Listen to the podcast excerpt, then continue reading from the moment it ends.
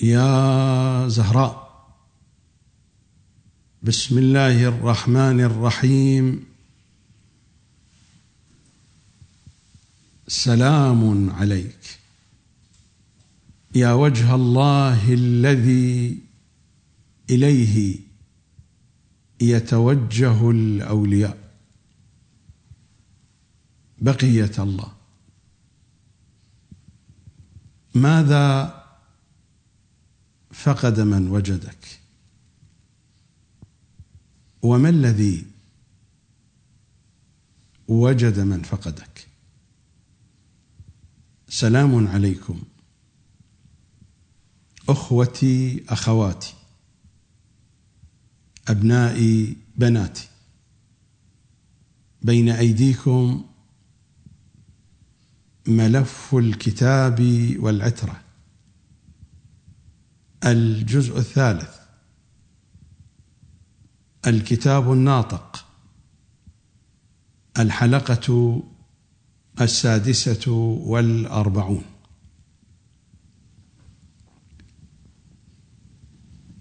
الحلقات المتقدمة التي مرت شكلت ارضيه بالغة الأهمية في معرفة الواقع العقائدي والثقافي الشيعي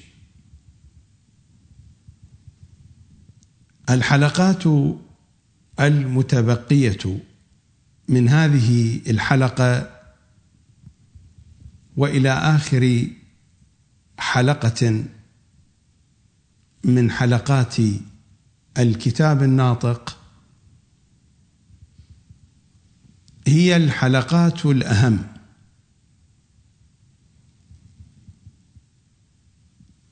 هذه الحلقة والحلقات التي تليها.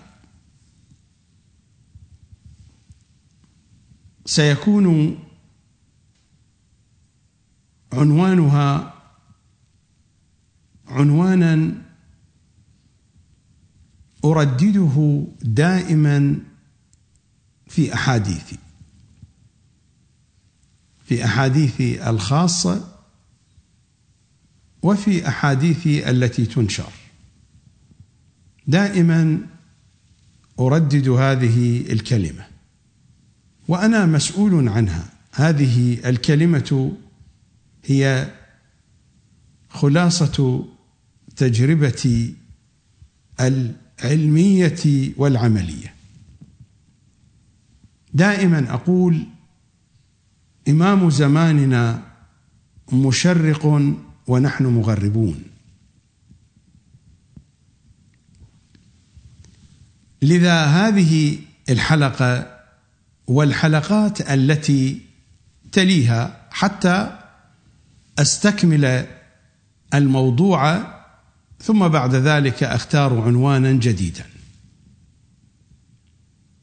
عنوان هذه الحلقات إمام زماننا الحجة بن الحسن. صلوات الله وسلامه عليه مشرق والشيعة بقضهم وقضيضهم بمراجعهم ومؤسستهم الدينية. نحن جميعا أنا وأنتم والجميع ونحن مغربون. فإمام زماننا مشرق ونحن مغربون. وكلما مر الزمن فإنما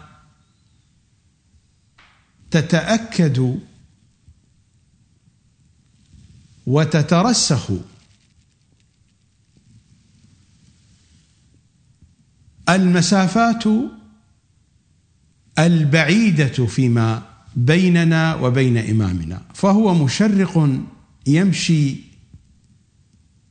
باتجاه الشمس ونحن مغربون نمشي باتجاه الظلام. وكلما مر الوقت فإن المشرق يذهب بعيدا وكذاك هو المغرب يبتعد ويبتعد. هذه قناعتي لا أفرضها على أحد.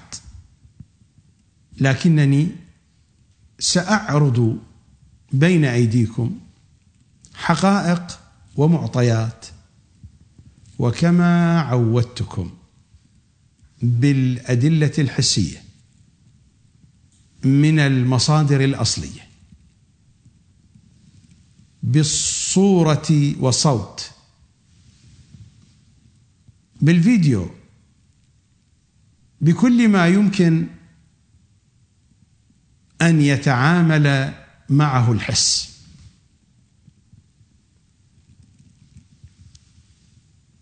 كما قلت سابقا بأن هذا البرنامج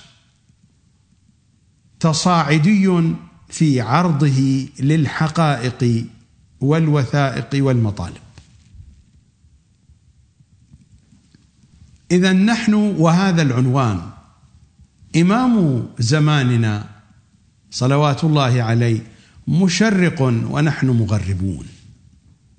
الشيعة مغربة.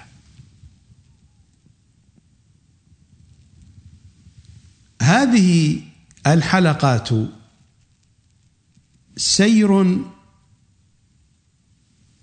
ما بين المطبات.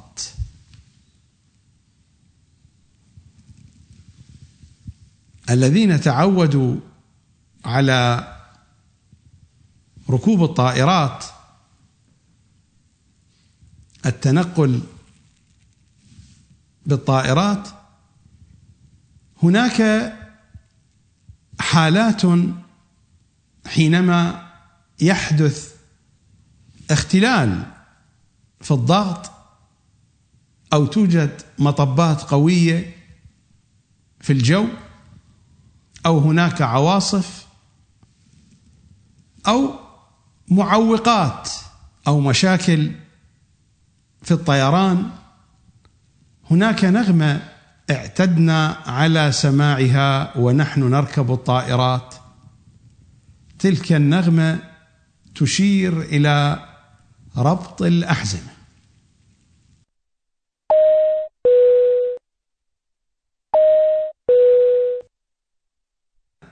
تشير إلى ربط الأحزمة وتظهر أمام الركاب علامة ربط الأحزمة. أنا أقول للمشاهدين اربطوا أحزمتكم معي. هذه الحلقات هي حركة في عالم المطبات في الواقع الشيعي. من أين أبدأ الحديث؟ أبدأ الحديث من حديثهم. ونحن حيثما ذهبنا نعود إلى حديثهم. حديثهم بالنسبة لنا هو المركز. وحديثهم هو المحيط. أليس للدائرة مركز؟ ولها محيط. وفي الدائرة هناك الأشعة. هي الخطوط الواصلة ما بين المحيط والمركز. ما يعبر عنها بأنصاف الأقطار. فالقطر هو الخط الذي يتواصل ما بين حدود الدائرة ما بين محيط الدائرة من جهتين عبر المرور بمركزها. وأنصاف الأقطار هي تلك الخطوط الشعاعية الممتدة من المركز إلى المحيط. مركزنا حديثهم. ومحيطنا حديثهم. وكل أنصاف أقطارنا حديثهم. وكل نقطة في الدائرة حديثهم. صلوات الله وسلامه عليهم أجمعين. كلامكم نور. من دون هذه النورية إننا نذهب إلى الظلام ونغط في دامس حالك من ليل أليل نتخبط فيه تخبط عشواء والعشواء هي الناقة التي لا تبصر في الظلام. ولا ترى. فتخبط بأرجلها كل شيء. تذهب يمينا وشمالا دون أن تهتدي الطريق. وذلك هو الحال إذا ما أعرضنا أو سلطنا قذارات علم الرجال على حديث نور الأنوار. الذي هو نور على نور. كلامكم نور. من هنا نبدأ.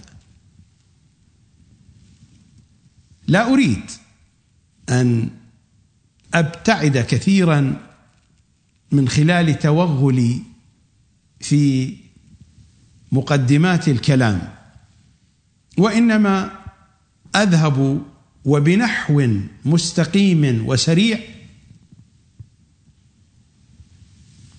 إلى موطن الحاجة وإلى موطن الغاية التي أبتغيها. هناك نصان بحسب فهمي المحدود بحسب تجربتي في التعامل مع حديث أهل البيت بحسب خبرتي وأقول ذلك لنفسي. لا أفرض ذلك على غيري إنما أعرضه وأعرضه بالحقائق والوثائق.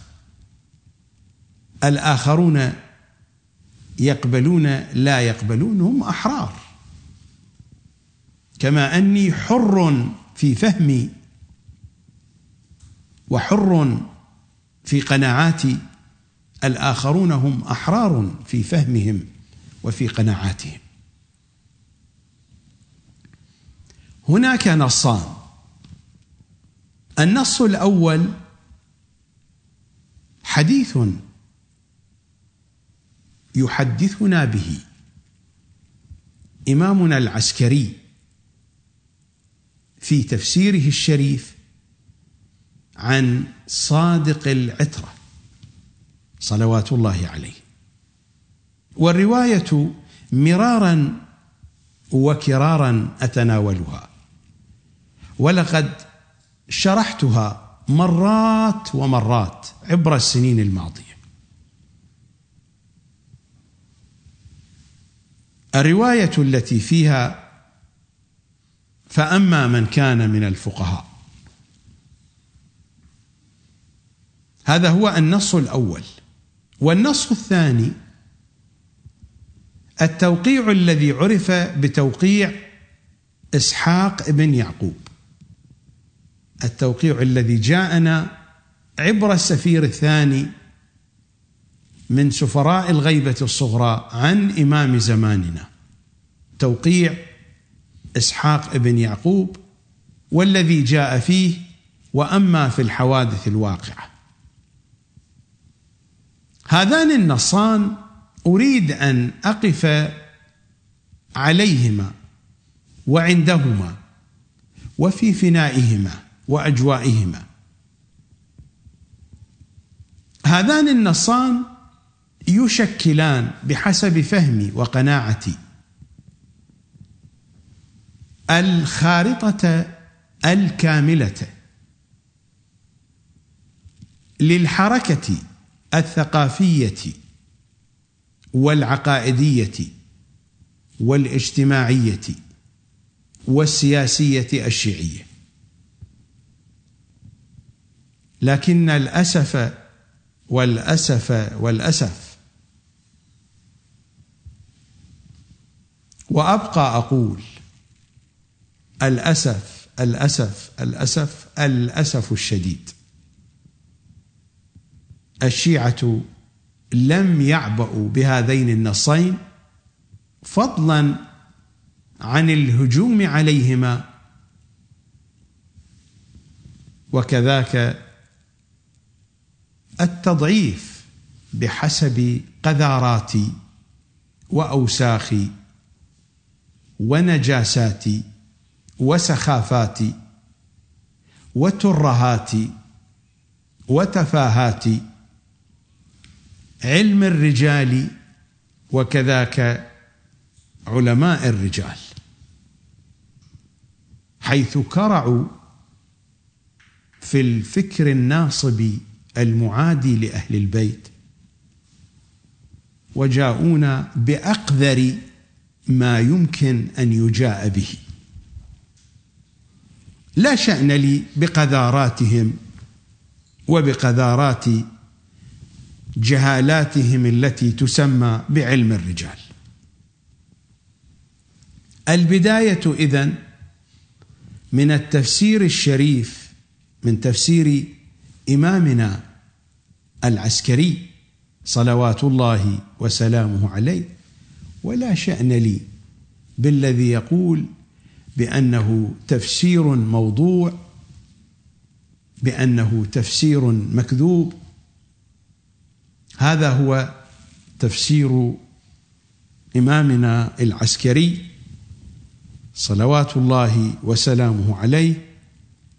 والرواية عن إمامنا الصادق صلوات الله وسلامه عليه. الرواية جاءت في بيان معنى الآية الثامنة والسبعين من سورة البقرة. ومنهم أي من اليهود في سياق الآيات التي تتحدث عن بني إسرائيل. ومنهم أميون لا يعلمون الكتاب إلا أماني وإن هم إلا يظنون. وأنا هنا لا أريد أن أطيل العكوف في بيان تفاصيل ما يتعلق بالألفاظ وبتفسير هذه الآية والتي بعدها. ولكن بشكل سريع لبيان معنى كلمة أماني. ومنهم أميون لا يعلمون الكتاب إلا أماني. في كتب التفسير وفي كتب اللغة فسرت الأماني هنا بالأكاذيب والأباطيل.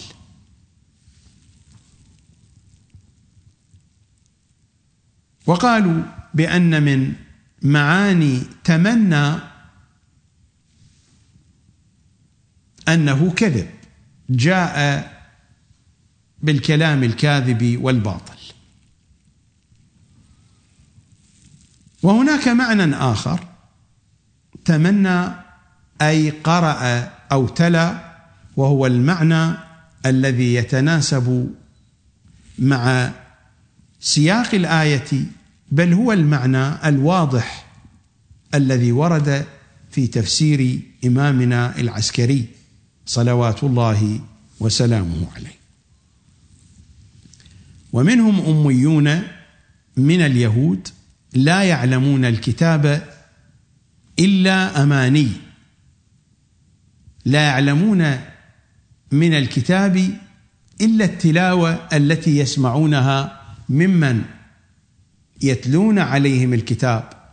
فحتى لو جاءوهم بشيء ما هو من الكتاب وقالوا لهم بأن هذا من الكتاب حيث يلوون ألسنتهم ويظهرون الكلام وكأنه يشبه كلام الكتاب فإن هؤلاء هؤلاء الأميين سيتوقعون بأن هذا من الكتاب.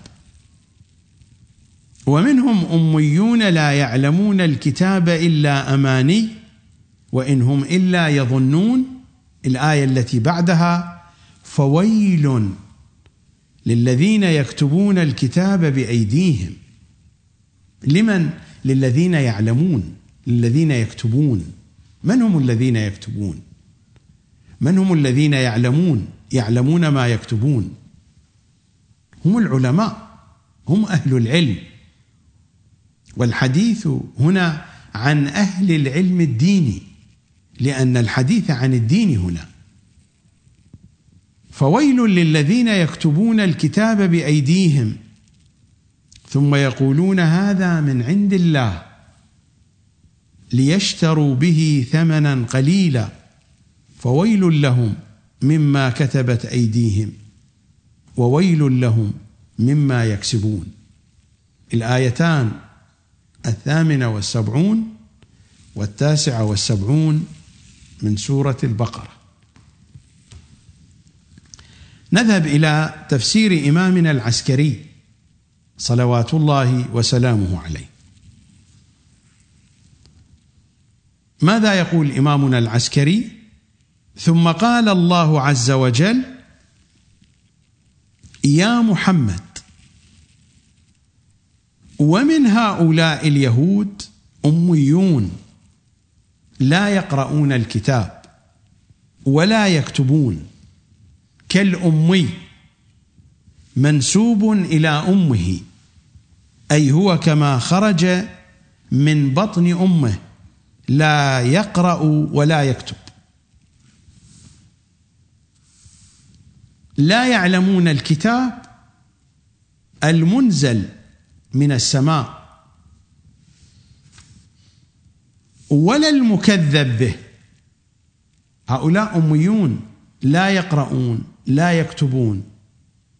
العلماء يقولون لهم أحبار اليهود يقولون لهم هذه هي التوراة.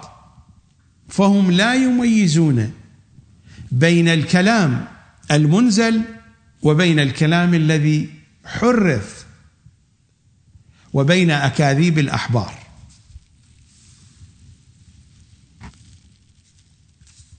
لا يعلمون الكتاب المنزل من السماء ولا المكذب به ولا يميزون بينهما إلا أماني أي إلا أن يقرأ عليهم الأحبار يقرؤون عليهم ويقولون لهم هذا من عند الله. ويقال لهم إن هذا يقال لهم إن هذا كتاب الله وكلامه. لا يعرفون إن قرئ من الكتاب خلاف ما فيه. هم أميون لا يقرؤون ولا يكتبون. وإذا تتذكرون مر علينا في الحلقات المتقدمة من أن الفقهاء ناقشوا في قضية أن المرجع الشيعي هل يشترط فيه أن يعرف القراءة والكتابة؟ وقالوا بأن مرجعا من المراجع. وتحدثت عن هذا الموضوع. ما كان يعرف من الكتابة إلا أنه يستطيع أن يوقع أن يوقع باسمه. اربطوا بين هذه المضامين الموجودة هنا التي تتحدث عن هؤلاء اليهود الذين لا يعرفون القراءة والكتابه وبين مراجع لا يعرفون القراءة والكتابه وبين أمة تتبع هؤلاء.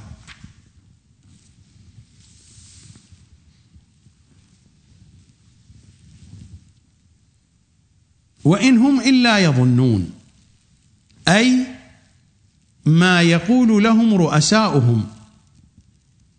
رؤساء اليهود أحبارهم من تكذيب محمد في نبوته وإمامة علي سيد عترته. وهم يقلدونهم يقلدون أحبارهم مع أنه محرم عليهم مع أنه محرم عليهم تقليدهم. كل هذا الكلام يحدثنا به إمامنا العسكري صلوات الله وسلامه عليه عن إمامنا الصادق ولا زال الكلام متواصلا. قال فقال رجل للصادق عليه السلام فإذا كان هؤلاء العوام من اليهود لا يعرفون الكتاب إلا بما يسمعونه من علمائهم. لا سبيل لهم إلى غيره فكيف ذمهم بتقليدهم والقبول من علمائهم؟ وهل عوام اليهود إلا كعوامنا يقلدون علماءهم؟ فإن لم يجز لأولئك القبول من علمائهم لم يجز لهؤلاء. للشيعة القبول من علمائهم.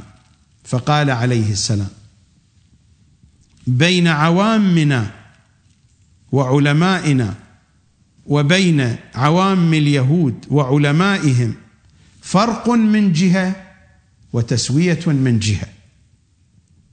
أما من حيث أنهم استووا تساووا فإن الله قد ذم عوامنا بتقليدهم علماءهم كما قد ذم عوامهم. ستتبين المطالب. وأما من حيث أنهم افترقوا فلا. قال بين لي ذلك يا ابن رسول الله. قال صلوات الله عليه إمامنا الصادق إن عوام اليهود كانوا قد عرفوا علماءهم بالكذب الصراح. ما المراد بالكذب الصراح؟ لأن علماء اليهود أحبار اليهود كانوا يحدثون عامة اليهود قبل بعثة النبي من أن النبي سيبعث. وإن أيامه هي هذه. وحدثوا عامة اليهود عن أوصافه الجسدية وعن نسبه وعن تفاصيل هجرته. كل ذلك كان موجودا عندهم في كتبهم. فحينما بعث النبي وجاء مهاجرا إلى المدينة صلى الله عليه وآله عامة اليهود قالوا هو هذا النبي الذي حدثنا عنه الأحبار. فقال الأحبار ليس كذلك. هذا يدعي النبوة. هذا نبي دجال. هكذا وصفوا خاتم الأنبياء. عامة اليهود البعض منهم رفضوا ذلك وهم قلة. وآمنوا بالنبي. الغالبية العظمى مالوا مع علمائهم مع أحبارهم. إن عوام اليهود كانوا قد عرفوا علماءهم بالكذب الصراح وبأكل الحرام وبالرشا جمع الأموال. وبتغيير الأحكام عن واجبها بالشفاعات والعنايات. العنايات يعني المحسوبية والمصانعات. المصانعات يعني المجاملة. فكانوا يغيرون الأحكام عن واجبها بالشفاعات. شفاعات يعني الواسطة الوسائط والعنايات المحسوبيات والمصانعات المجاملات.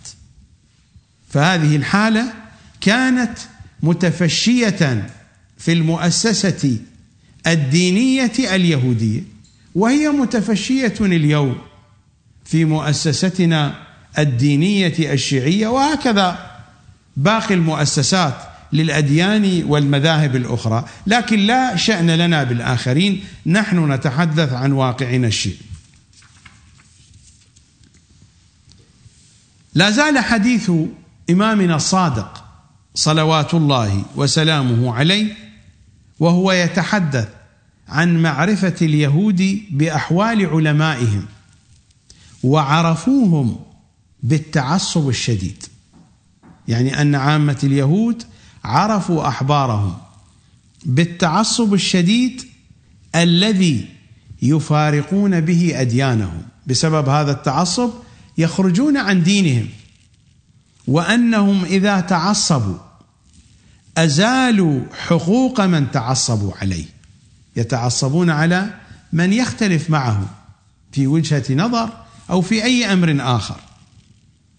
وعرفوهم بالتعصب الشديد الذي يفارقون به أديانهم وأنهم إذا تعصبوا أزالوا حقوق من تعصبوا عليه وأعطوا ما لا يستحقه من تعصبوا له من أموال غيرهم وظلموهم من أجلهم. هي هذه القرابات الوساطات الأولاد الأصهار الأحفاد المتملقون.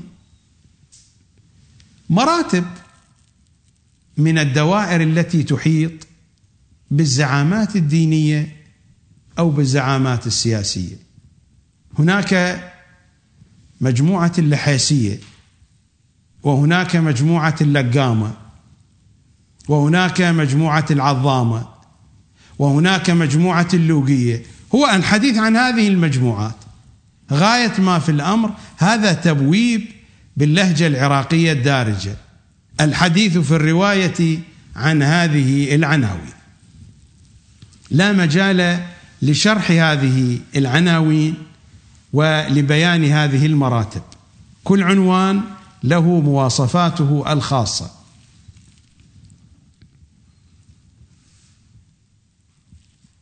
وأعطوا ما لا يستحقه من تعصبوا له من أموال غيرهم وظلموهم من أجلهم وعرفوهم بأنهم يقارفون المحرمات واضطروا بمعارف قلوبهم إلى أن من فعل ما يفعلونه فهو فاسق. يعني عامة اليهود كانوا يعرفون أشياء عن أحبارهم. ليس بالضرورة أن يعرف الجميع جميع المعلومات ولكن كل شخص كان يحمل معلومة كل مجموعة من اليهود كانت عندهم معلومات لأن بعض المعلومات ظاهرة. مثلا الأحاديث التي يتحدثون بها قبل بعثة النبي وبعد بعثة النبي كانت متناقضة وكانت واضحة للعيان. مثلا الأحاديث التي يتحدثون بها وهي تخالف الواقع فاليهود كانوا قريبين من النبي يعايشون النبي وأحبار اليهود كانوا يفترون الأكاذيب فهم ينظرون إلى الواقع إن محمدا صلى الله عليه وآله لا كما يفتري عليه اليهود في أخلاقه في سيرته في تصرفاته في سلوكه وأموره وشؤونه. ولكن الأحبار يفترون ويكذبون. عالم الدعايات الموجود والذي تتفنن به المؤسسة الدينية وتتفنن به مكاتب المراجع. والزعماء الدينيين. القضية هي هي في كل زمان وفي كل مكان.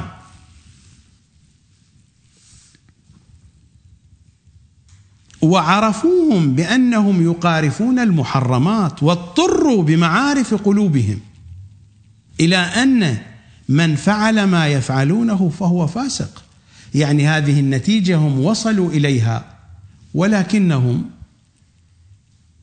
يقفزون على هذه النتائج التي وصلوا إليها. واضطروا بمعارف قلوبهم. الوجدان هكذا يقول لهم بأن هؤلاء ما هم على دين. صحيح هم رجال دين ولكنهم ما هم على دين. واضطروا بمعارف قلوبهم إلى أن من فعل ما يفعلونه فهو فاسق. لا يجوز أن يصدق على الله. ولا على الوسائط بين الخلق وبين الله. فينتقصون من مقامات آل الله ويشككون في أحاديثهم. وهم حالهم حال سيء. فهل الوجدان يدفع الإنسان إلى تصديق هؤلاء ممن وصفوا بالفقاهة أو المرجعية أو الخطابة أو أو أو. هم في حالة سيئة. أحوالهم سيئة لو نظرت إليها ودققت فيها. ومع ذلك ينتقصون من أولياء الله. ينتقصون من محمد وآل محمد. ويغمطونهم حقهم الذي ذكروا في أحاديثهم وفي زياراتهم. ويشككون في أخبارهم وفي كلماتهم. فهل نقبل أقوالهم؟ وهم حالهم سيء. وسنرى. سنمر مرورا سريعا على صور ولقطات من الواقع الشيعي.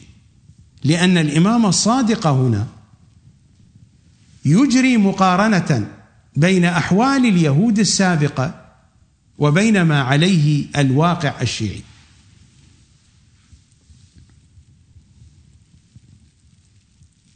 فلذلك ذمهم الله ذم اليهود في تقليدهم لهؤلاء الأحبار.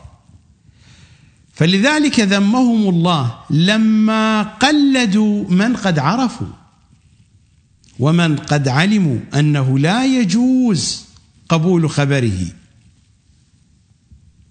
ولا تصديقه في حكايته ولا العمل بما يؤديه إليهم عمن لم يشاهدوه. ووجب عليهم وجب على اليهود النظر بأنفسهم في أمر رسول الله. وهذا هو الذي أدعوكم دائما إليه.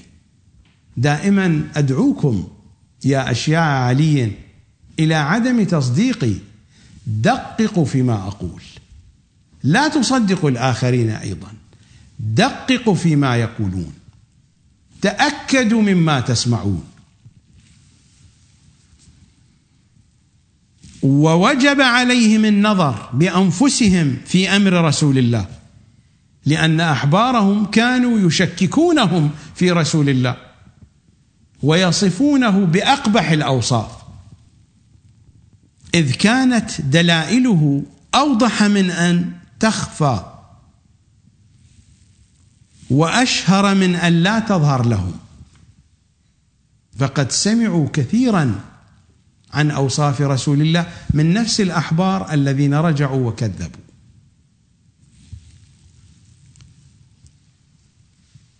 ثم إنهم عايشوا رسول الله عن قرب. ورأوا كل شيء يمكن أن يوصف بالحسن والجمال والفضل والخير من رسول الله. ولكنهم يسمعون من أحبارهم الدعايات والافتراءات والأباطيل والأراجيف والأكاذيب. لذلك ماذا يقول امامنا الصادق وجب عليهم أن ينظروا أن يفحصوا أن يدققوا. هناك منهج وضعه لنا أولياؤنا الأطهار صلوات الله عليهم من دخل في هذا الأمر من دخل في هذا الدين في دين علي وآل علي من دخل في هذا الأمر في ولايتهم من دخل هذا الأمر بالرجال أخرجه منه الرجال. يمكن أن أقنعك بفكرة فتقبل هذه الفكرة. يأتي شخص آخر هذا الشخص أكثر قدرة مني في سرد الحديث في تدبيج العبارات. له مظهر هذا المظهر له من التأثير أكثر مما أمتلك من التأثير عليك. مثلما أقنعتك بأمر يأتي رجل آخر فيقنعك بشيء آخر. فيخرجك من الذي أنا أدخلتك فيه. من دخل في هذا الدين من دخل في هذا الأمر بالرجال أخرجه منه الرجال. ومن دخل في هذا الأمر بالكتاب والسنة. والمراد من السنة هنا حديثهم كلامكم نور. ومن دخل بالكتاب وحديث العترة زالت الجبال ولا يزول. لماذا؟ الحقائق الوثائق. وهذا هو الذي أعرضه بين أيديكم. أنا مجرد عامل مساعد. انقل إليكم الحقائق وأنتم دققوا بأنفسكم. أنتم قد لا تهتدون الطريق إلى هذه الكتب فذلك ليس من اختصاصكم. أنا وأمثالي المختصون بهذا الشأن. أنا آتيكم بهذه الحقائق. لا تقبلوا مني. دققوا فيما أقول. لست مسؤولا عن قناعاتكم. أردد هذا دائما إذا ما جئنا يوم القيامة. وكانت المحاكمة العقائدية هناك.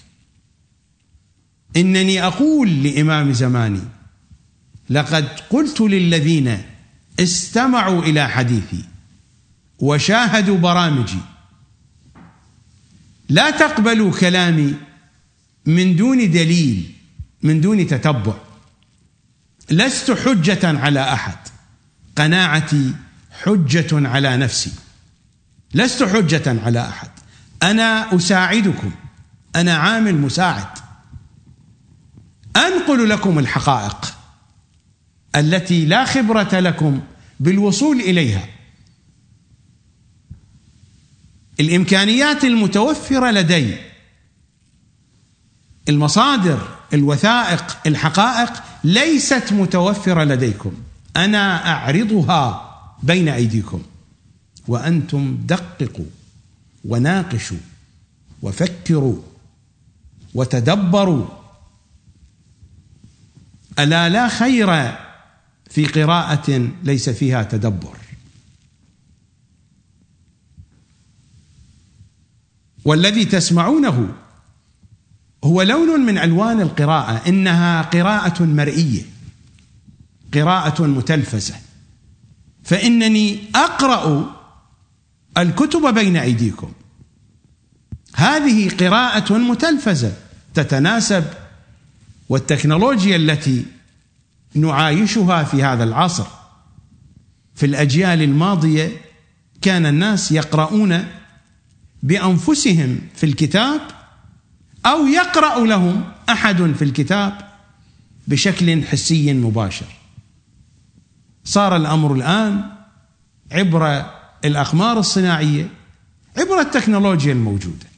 ألا لا خير في قراءة ليس فيها تدبر؟ وهذه القراءة المتلفزة هي بحاجة إلى تدبر. تدبروا. ألا لا خير في عبادة ليس فيها تفكر؟ وأفضل العبادات التعلم وطلب المعرفة. فإذا كنتم تجلسون كي تتعلموا من هذه البرامج فتلك هي أفضل العبادات والعبادات قوامها التفكر. ألا لا خير في قراءة ليس فيها تدبر؟ ألا لا خير في عبادة ليس فيها تفكر؟ فنحن بحاجة إلى التدبر وإلى التفكر. ووجب عليهم النظر بأنفسهم في أمر رسول الله إذ كانت دلائله أوضح من أن تخفى أو تخفى من أن يخفيها أحد. وأشهر من أن لا تظهر لهم. فإذا كانت كل هذه المعطيات قد توفرت بين أيديهم مما راوا من قبح احبارهم وكل شخص رأى شيئا أو علم شيئا من ذلك القبح بحسبه بحسب ما توفر لديه. وما رأوا من حسن عند محمد صلى الله عليه وآله وفي شؤونه ومحيطه. وكل شخص رأى بحسب ما وصل إليه. من هنا لو أنهم صدقوا قلوبهم.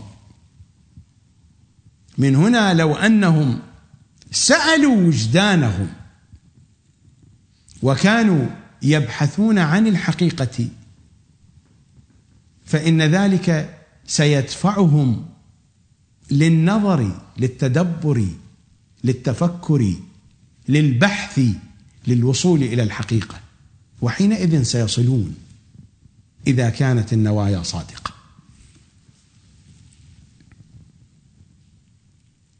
ثم يعطف الحديث إمامنا الصادق. وكذلك عوام أمتنا إذا عرفوا من فقهائهم الفسق الظاهر والعصبية الشديدة. ما المراد من الفسق الظاهر؟ هل المراد من الفسق هو شرب الخمر مثلا؟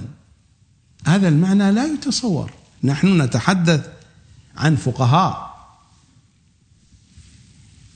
وإنما المراد من الفسق الظاهر هو الابتعاد عن منهج محمد وآل محمد على المستوى العقائدي على المستوى الفتوائي على المستوى الأخلاقي على المستوى الأدبي والسلوكي.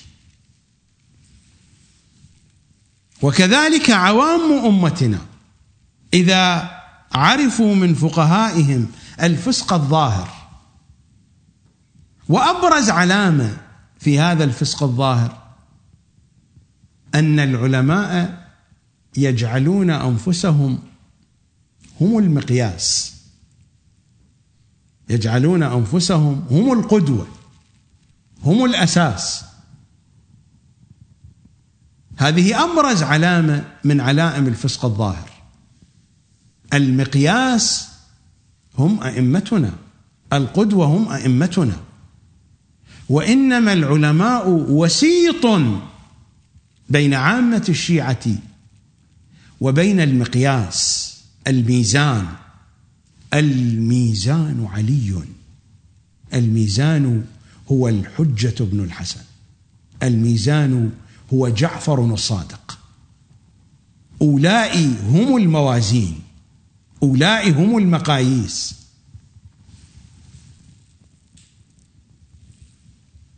أصلا ما معنى كلمة الفسق في أصل لغة العرب؟ الفسق هو خروج لبة التمرة من قشرها. خروج التمرة من قشرها. لاحظتم ذلك؟ في سلة التمر توجد تمرة هنا أو تمرة هناك. قد انفصلت فخرج قشرها جانبا وخرجت لبتها جانبا. هي هذه التمرة الفاسقة. التي نزعت قشرها نزعت ثوبها. والعالم الفاسق هو العالم الذي نزع ثوبه. نزع قشره. خرج عن المسار. كيف خرج عن المسار؟ نصب نفسه بديلا عن الإمام. الإمام هو الأصل. مرارا وكرارا قيل لي هذا الكلام. من داخل المؤسسة الدينية. من أنني أدعو إلى منهج منحرف. ما هو هذا المنهج المنحرف الذي أدعو إليه؟ يقولون لي إنك تدعو الناس للارتباط بالإمام الحجة. وهذا هو الانحراف. يجب عليك أن تدعو الناس للارتباط بالعلماء والفقهاء. فكنت أقول لهم جيئوني بواحد لا نمتلك عنه فايلا كاملا بالتفاصيل. بالتفاصيل السيئة. وأنا حينئذ أدعو الناس للارتباط به. جيئوني بواحد. والله يسكتون لأنهم يعرفون الحقائق. القضية صارت بالمقلوب. الناس تدعى للارتباط بالعلماء ويترك أهل البيت صلوات الله وسلامه عليهم أجمعين. وكذبا يقال الارتباط بأهل البيت. القضية انقلبت. مثلما انقلب الصحابة بعد رسول الله انقلب الواقع الشيعي بعد غيبة إمامنا. وبدأت المشكلة واضحة صريحة منذ ابتداء الغيبة الكبرى. تلك هي الحقيقة الواضحة المرة. سنتلمس الحقائق خلال هذه الحلقات. نستمر لا أريد أن أتشعب كثيرا في الحديث. وكذلك عوام أمتنا إذا عرفوا من فقهائهم الفسق الظاهر والعصبية الشديده والتكالب على حطام الدنيا وحرامها. كم من الصراعات داخل المؤسسة الدينية بخصوص قضية الخمس والأخماس؟ وهذا الوكيل وذاك الابن وهذا الصهر كيف خدع التاجر الفلاني وكيف أن فلانا أخذ التاجر سين الذي هو من مقلدي المرجع صاد فجعله يدفع الأخماس عند المرجع جيم. وكم وكم من الوكلاء من زوروا الوكالات. فيدعي بأنه وكيل للمرجع الفلاني حينما يخرج مثلا إلى بلد كأفريقيا وهو لا يمتلك وكالة من ذلك المرجع. وإن كانت هذه القضية قضية الوكالات وهذه الأمور لا أصل لها عند أهل البيت ولكن مع هذه المنظومة الموجودة الآن. كم وكم من الصراع والتسقيط وكم وكم من الفضائح ومن الأمور التي دار الحديث عليها وحولها في أجواء المؤسسة الدينية بخصوص هذا المطلب. والتكالب على حطام الدنيا وحرامها. ربما هذه المعاني قد تخفى على كثيرين. أي المعاني؟ وكذلك عوام أمتنا إذا عرفوا من فقهائهم الفسق الظاهر قد يخفى هذا على الناس. والعصبية الشديدة والتكالب على حطام الدنيا وحرامها. ولكن هناك قضية هذه القضية واضحة لا تحتاج إلى بحث وإلى تدقيق. وإهلاك من يتعصبون عليه وإن كان لإصلاح أمره مستحقا. ولا أعتقد أن أحدا من طلبة الحوزة العلمية لا يمتلك الكثير من الشواهد والوقائع على هذا المطلب. وربما الكثير من النجفيين والقميين ممن يجاورون المراجع والعلماء يحتفظون في ذاكرتهم ويخزنون في حافظتهم الكثير والكثير من الوقائع التي تدور حول هذا العنوان. وإهلاك من يتعصبون عليه. من هو هذا الذي يتعصبون عليه؟ الذي يختلف معهم في وجهة نظر في فكرة ما. الذي لا يريد أن يكون عبدا وذيلا لابن المرجع أو لصهر المرجع. وهذا الذي سوف يتعصبون عليه.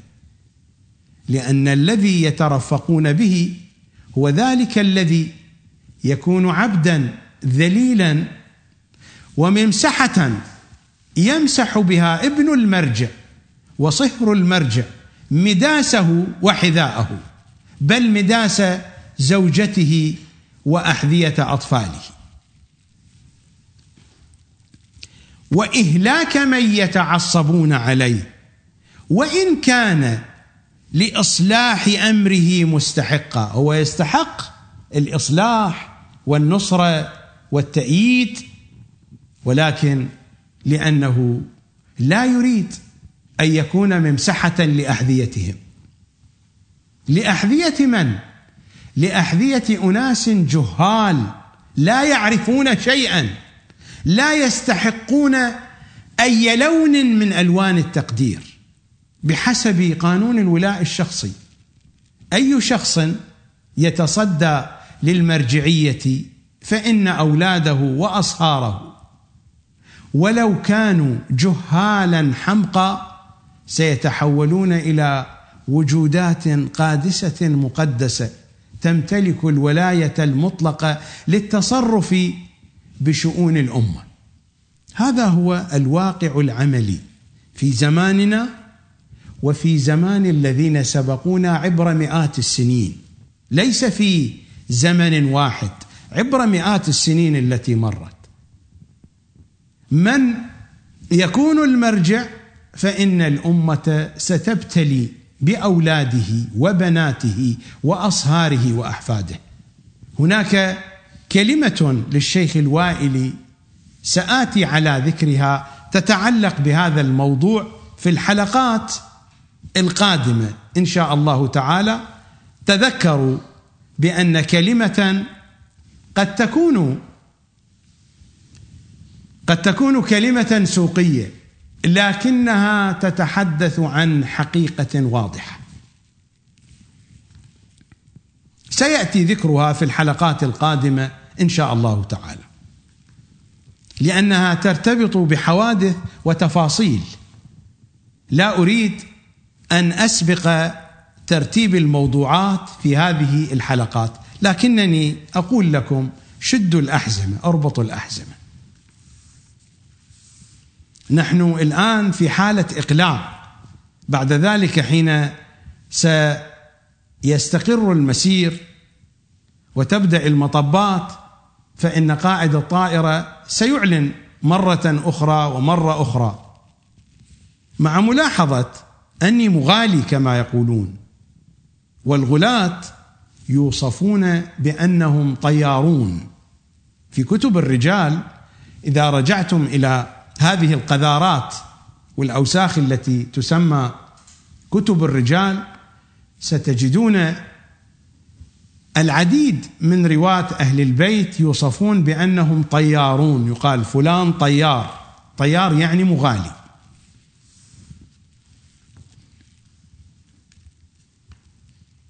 وإهلاك من يتعصبون عليه وإن كان لإصلاح أمره مستحقا. وبالترفق بالبر والإحسان على من تعصبوا له وإن كان للإذلال والإهانة مستحقا. يعني أولاد المراجع أصهار المراجع. في الأعم الأغلب هم للإذلال والإهانة في الأعم الأغلب هم يستحقون ذلك لأنهم لا يمتلكون علما لا يمتلكون دينا لا يمتلكون كفاءة. وهذا الشيء المنطقي. دائما أصحاب الكفاءات قلة. دائما أصحاب المواهب قلة. المتدينون حقا قلة. هذه هي القضية الواقعية في كل طبقة اجتماعية. لماذا دائما من يكون مرجعا يختاره الناس أن يكون مرجعا لهم لا بد أن يكون أولاده على علم ودين وكفاءة ومواهب عالية وقدرة في الإدارة والقيادة. لماذا؟ ما هذا التلازم الذاتي بين عوائل المراجع وبين هذه المواصفات؟ بينما الواقع العملي بالضبط يشير إلى عكس ذلك.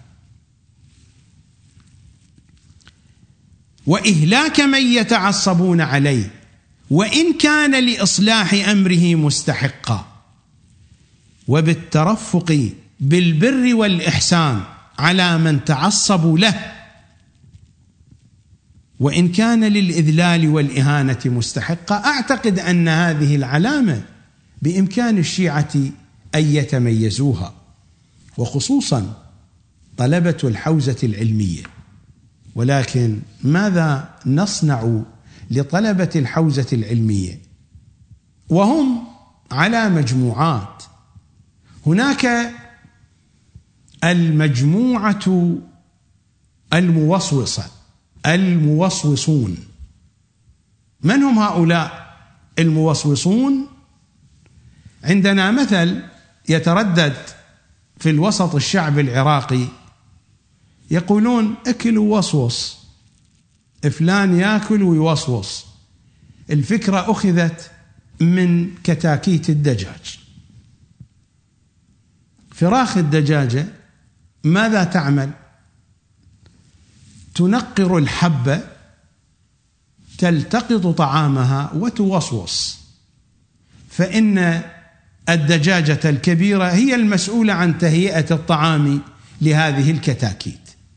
فصلوات الله على هؤلاء الكتاكيت في حوزاتنا العلمية وأحزابنا الشيعية الذين يأكلون ويوصوصون والله ما هم بكتاكيت.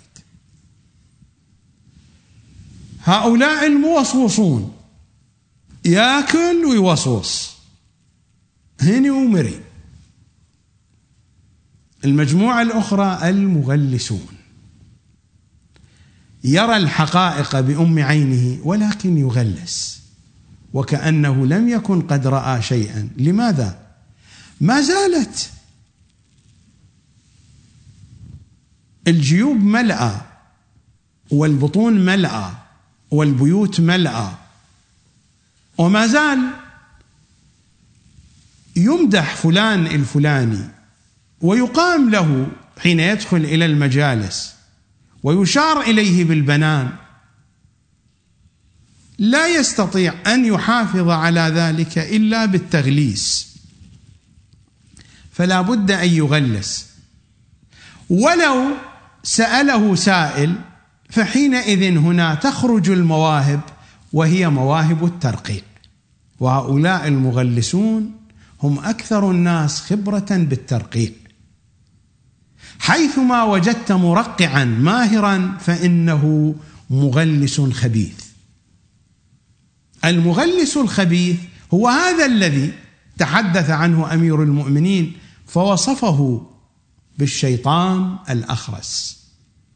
الساكت عن الحق شيطان أخرس.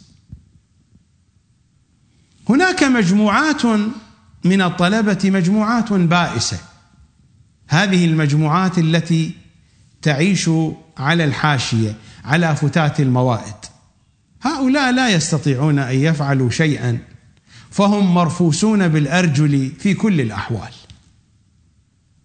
يلقى إليهم بفتات الموائد ويرفسون بالأرجل ويهانون. تلك هي الحقيقة. أنا أتحدث عن تجربتي. لا شأن لي بأناس يقولون بأن هذه الأمور ليست موجودة على أرض الواقع وإنما نحن نعيش في عالم ملائكي. كما تقول الروايات بأن الملائكة تفرش أجنحتها تحت أقدام طالب العلم. فيقولون بأن أقدام طلبة العلم تسير على أجنحة الملائكة في عالم نوري.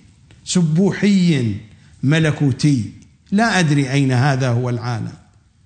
هل هو في جزائر الواقواق أو في عالم آخر في المريخ أو في مكان آخر؟ أتحدث عن تجربتي. وأنتم أيضا تحدثوا عن تجاربكم. حين أتحدث عن تجربتي سأعضدها بالأدلة والشواهد والحقائق وستسمعون وستقرؤون وستنظرون. هذه الحقائق ستتوالى عليكم في هذه الحلقات. اذا هذه العلامة علامة واضحة جدا. وإهلاك من يتعصبون عليه وإن كان لإصلاح أمره مستحقا. وبالترفق بالبر والإحسان على من تعصبوا له وإن كان للإذلال والإهانة مستحقا. بالله عليكم يا طلبة الحوزة العلمية. بالله عليكم أيها العاملون في المؤسسة الدينية الشيعية. كم من شيعي من بينكم كان مستحقا للاحترام والتوقير والإجلال. أهين! لماذا؟ لأنه قال كلمة حق. لماذا؟ لأنه رفض دكتاتورية المرجع.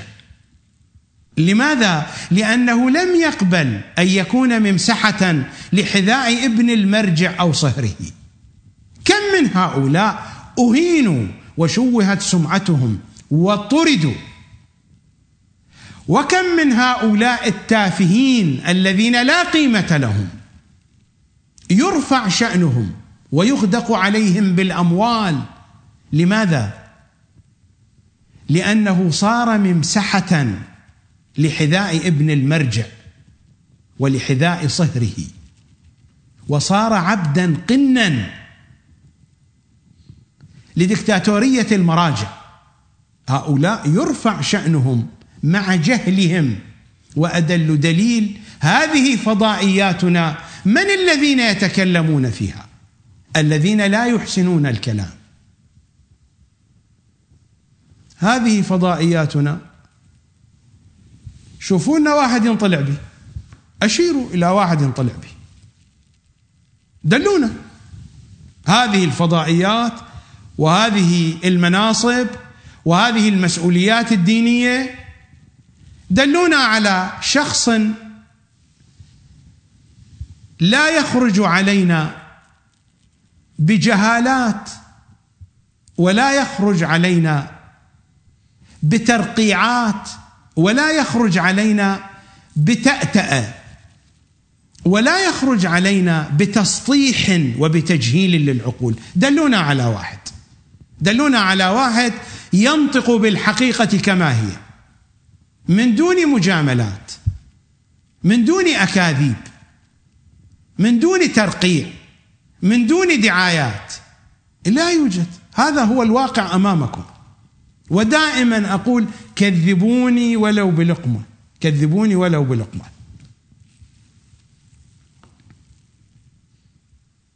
ثم يستمر إمامنا الصادق صلوات الله وسلامه عليه فيقول فمن قلد من عوامنا مثل هؤلاء الفقهاء فهم مثل اليهود الذين ذمهم الله تعالى بالتقليد لفسقة فقهائهم.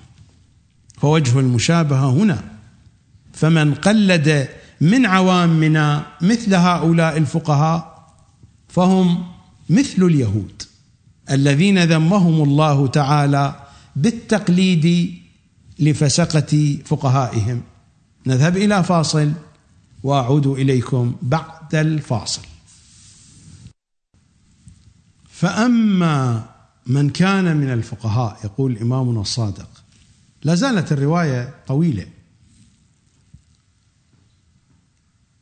فأما من كان من الفقهاء صائنا لنفسه حافظا لدينه مخالفا لهواه مطيعا لأمر مولاه فللعوام أن يقلدوه.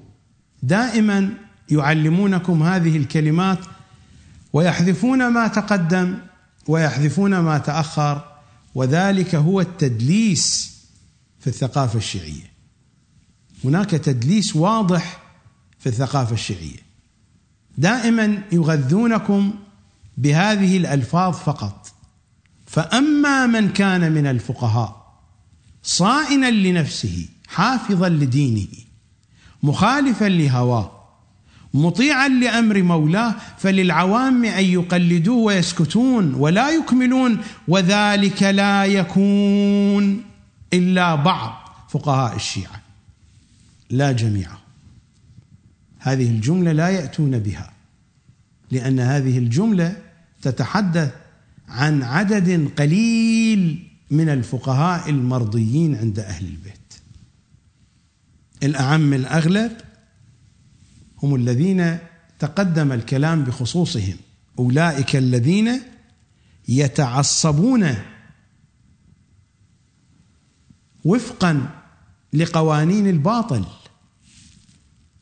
وإهلاك من يتعصبون عليه وإن كان لإصلاح امره مستحقا. وبالترفق بالبر والإحسان على من تعصبوا له وإن كان للإذلال والإهانة مستحقا. فأما من كان من الفقهاء صائنا لنفسه كيف يصون الفقيه نفسه ويحفظ دينه حافظا لدينه لا شأن لي بكلام السيد الخوئي وكلام المراجع. السيد الخوئي وصل إلى هذه الكلمات فحار فيها لم يفهم معناها. وهذا هو كتابه التنقيح في شرح العروة الوثقى الاجتهاد والتقليد.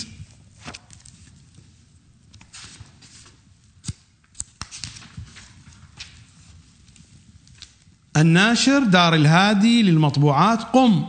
طبعة الثالثة 1410 هجري. في صفحة 223 وهو يتحدث عن هذه الكلمات بالذات يقول وعلى الجملة إن الرواية لا دلالة لها على اعتبار العدالة في المقلد. يعني هذه الرواية لا تشترط العدالة في المقلد. هذا في صفحة 223 في صفحة 237 ماذا يقول؟ وعليه لا بد في المقلد من اعتبار كونه مخالفا لهواه حتى في المباحات ومن المتصف بذلك غير المعصومين. فإنه أمر لا يحتمل أن يتصف به غيرهم. أو لو وجد فهو في غاية الشذوذ. فأي فهم هو الفهم الصحيح؟ هل أن الرواية كما يقول السيد الخوئي في صفحة 237 تتحدث عن العصمة؟ أم كما يقول في صفحة 223 من نفس الكتاب هي لا دلالة فيها على العدالة في المقلد فأي المعنيين هو المعنى الصحيح؟ تلك هي حيرة مراجع الشيعة. ولا شأن لي بحيرتهم ولا بما يقولون. الكلام واضح جدا. فأما من كان من الفقهاء صائنا لنفسه حافظا لدينه أعتقد أن الرواية في رجال الكشي عن إمامنا باب الحوائج تتحدث عن هذه الصيانة وعن هذا الحفظ. عن علي بن سويد السائي قال كتب إلي أبو الحسن الأول موسى بن جعفر وهو في السجن. وأما ما ذكرت يا علي ممن تأخذ معالم دينك؟ لا تأخذن معالم دينك عن غير شيعتنا. فإنك إن تعديتهم أخذت دينك عن الخائنين الذين خانوا الله ورسوله وخانوا أماناتهم. إنهم اؤتمنوا على كتاب الله جل وعلا فحرفوه وبدلوه فعليهم لعنة الله ولعنة رسوله ولعنة ملائكته. ولعنة آباء الكرام البررة ولعنتي ولعنة شيعتي إلى يوم القيامة. الرواية عن أي شيء تتحدث؟ تتحدث عن صيانة النفس وحفظ الدين. كيف تصون نفسك؟ ستقول لي إني أصون نفسي بمنعها عن الحرام بالورع. كيف تكون ورعا؟ وأنت لا تمتلك علما تستطيع أن تنفذه أن تفعله في هذا الورع. لا تمتلك علما صحيحا وأنت تأخذ عن الخائنين. كيف تحفظ دينك وأنت تأخذ عن ابن عربي أو عن سيد قطب أو عن الطبري أو عن الغزالي؟ أين هي صيانة النفس هنا وحفظ الدين أين؟ الكلام الذي ذكره السيد الخوئي ترهات في ترهات مع التناقض الموجود. هذا هو حديث الأئمة. صيانة النفس وحفظ الدين بالمعرفة اولا وبعد ذلك بتطبيقها. كيف تصون نفسك وتحفظ دينك وأنت تأخذ المعرفة من أعداء علي؟ ماذا قال إمامنا باب الحوائج؟ لا تأخذن معالم دينك عن غير شيعتنا فإنك إن تعديتهم أخذت دينك عن الخائنين. والذي يأخذ دينه عن الخائنين إما هو خبيث خائن. لذلك يأخذ عن الخائنين. وإما هو غبي أحمق يغط في جهل مركب. فهو يغترف من الخائنين ولا يعلم ذلك. يتصور إن هذا هو الحق. فالذي يأخذ عن الخائنين لا يوجد له احتمال ثالث. إما هو خائن خؤون خبيث وإما هو غبي أحمق. فماذا تصفون علماءنا الكرام بأي وصف من هذين الوصفين الذين يكرعون في الفكر الناصبي؟ ماذا تصفونه؟ أنتم أحرار. الأمر راجع إليكم. فأما من كان من الفقهاء صائنا لنفسه حافظا لدينه مخالفا لهواه سيد الخوئي فهم مخالفا لهواه أن يخالف حتى في المباحات. مخالفا لهواه. أي هوى؟ مخالفا لهواه حتى في المباحات. هذا وفقا للرؤية الشافعية للفهم الشافعي للأحاديث. مخالفا لهواه أن يكون هواه مطابقا لهوى إمامه. هذا هو المراد مخالفا لهواه. أن يخالف هواه الذي لا يطابق هوى إمامه. وهذا شرحه في الزيارة الجامعة الكبيرة. لا في كتب الأخلاق التي استنسخها علماء الشيعة الأخلاقيون من كتب النواصب وسيأتي الحديث عن ذلك.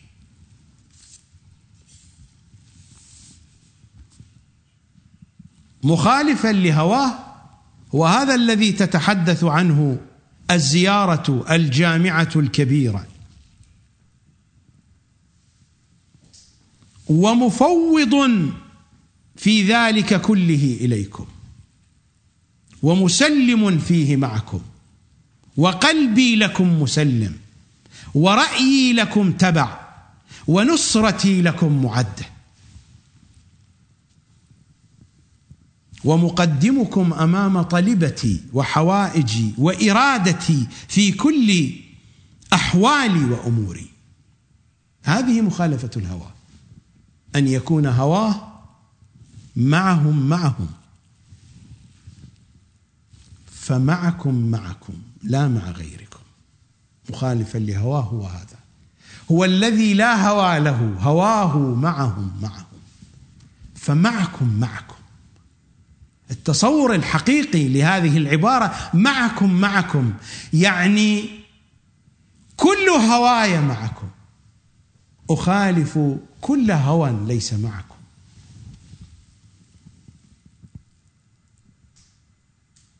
هذا هو مرجع التقليد. لا بد أن يكون هكذا. لا كما يقول سيدنا الخوئي في كتابه التنقيح الذي مرت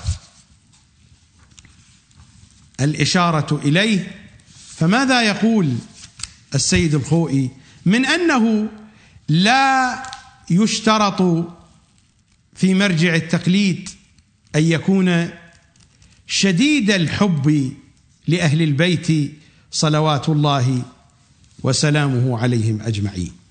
في صفحة 220 للجزم جزم قطع بأن من يرجع إليه في الأحكام الشرعية لا يشترط أن يكون شديد الحب لهم أو يكون ممن له ثبات تام في أمرهم. لا يشترط في مرجع التقليد ذلك. هنيئا لكم يا مراجع الشيعة بهذه الفتاوى. وهنيئا لكم أيها الشيعة بهذا الفقه وبهذه الفتيا. تلاحظون المعارضة الصريحة الواضحة مع منطق الزيارة الجامعة. دستور أهل البيت صلوات الله وسلامه عليهم أجمعين. علمني يا ابن رسول الله قولا أقوله بليغا كاملا إذا زرت واحدا منكم. ففاضت شفاه إمامنا الهادي بالزيارة الجامعة الكبيرة. هذا هو القول البليغ الكامل. هذا هو الدستور الكامل. مراجعنا الكرام وهذا الكلام ليس خاصا بالسيد الخوئي الجميع هذا هو رأيهم. الجميع هذا هو رأيهم. إن لم تصدقوني فتأكدوا بأنفسكم. للجزم بأن من يرجع إليه في الأحكام الشرعية لا يشترط أن يكون شديد الحب لهم أو يكون ممن له ثبات تام في أمرهم.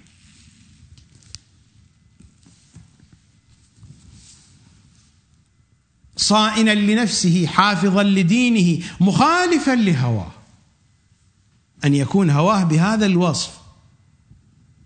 هذه الزيارة لعموم الشيعة. المطلوب من أي شيعي أن يكون بهذا الحال. فما بالك بالفقيه الذي يعود إليه الناس؟ هذا الوصف فمعكم معكم لا مع غيركم يطلب مني ومنكم ومن الجميع. فما بالك بهذا الذي يقول بأنني نائب عن الإمام الحجة؟ لا بد أن تكون أوصافه أكثر بكثير من هذا الوصف. لكن ماذا يقول السيد الخوئي؟ يقول بأنه لا يشترط فيه أن يكون شديد الحب لأهل البيت.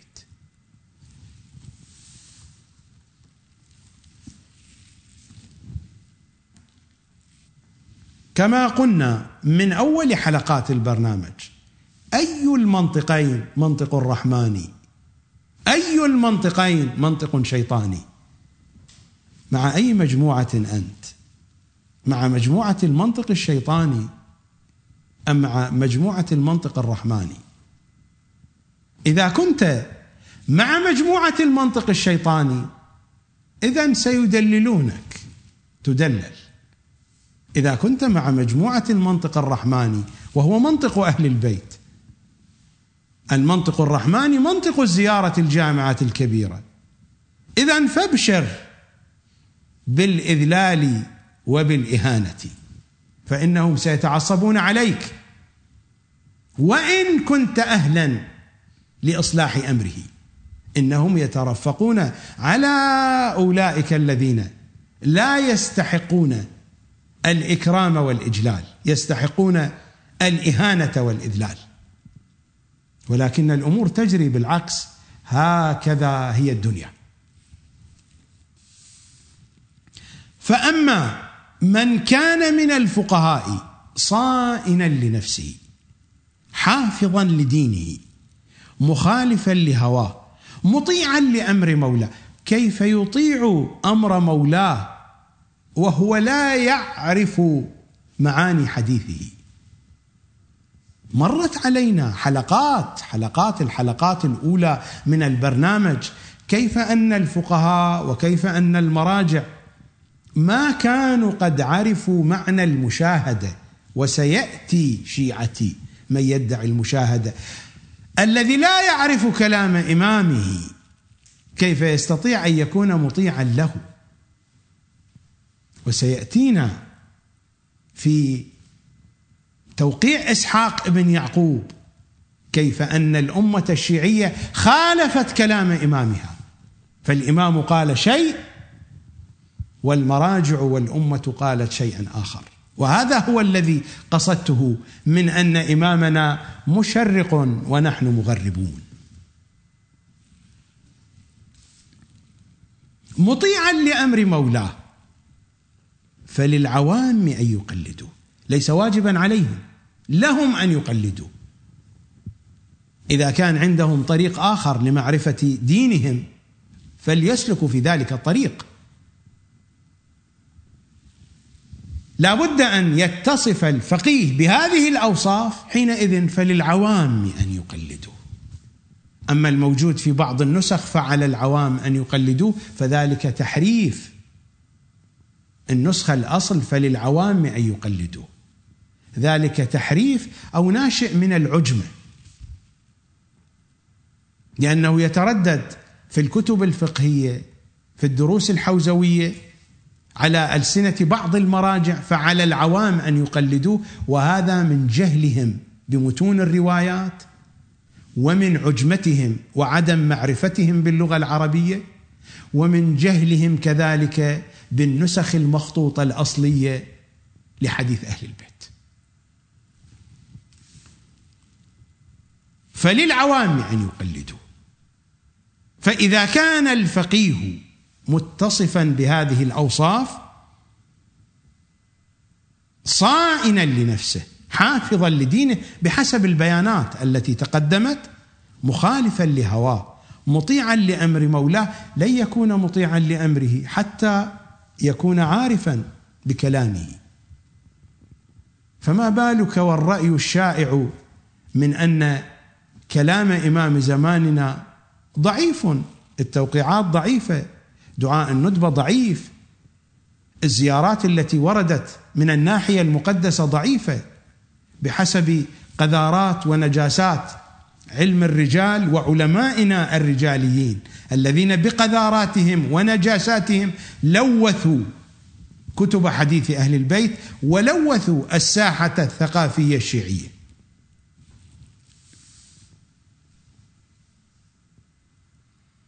هذا هو الفقيه المرضي عند إمام زماننا صائنا لنفسه حافظا لدينه مخالفا لهوى يصون نفسه عمن عن أولئك الخونة.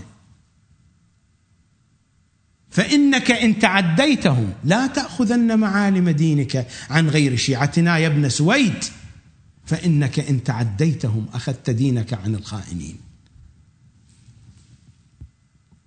يعني خرجت من حالة الصيانة والأمانة. دخلت في حالة الخيانة.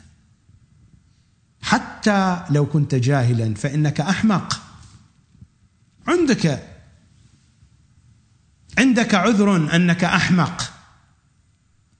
أفضل من ذلك الخؤون الذي يعلم. ولكن نفسه تميل إلى الخيانة.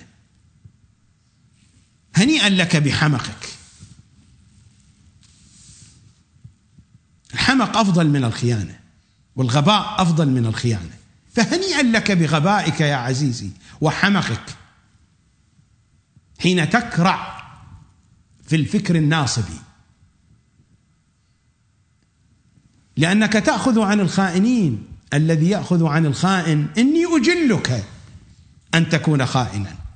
لكن إن لم تكن خائنا فلماذا أخذت عن الخائنين لأنك غبي يا عزيزي. يا حبيبي ويا نور عيني لأنك أحمق أثول.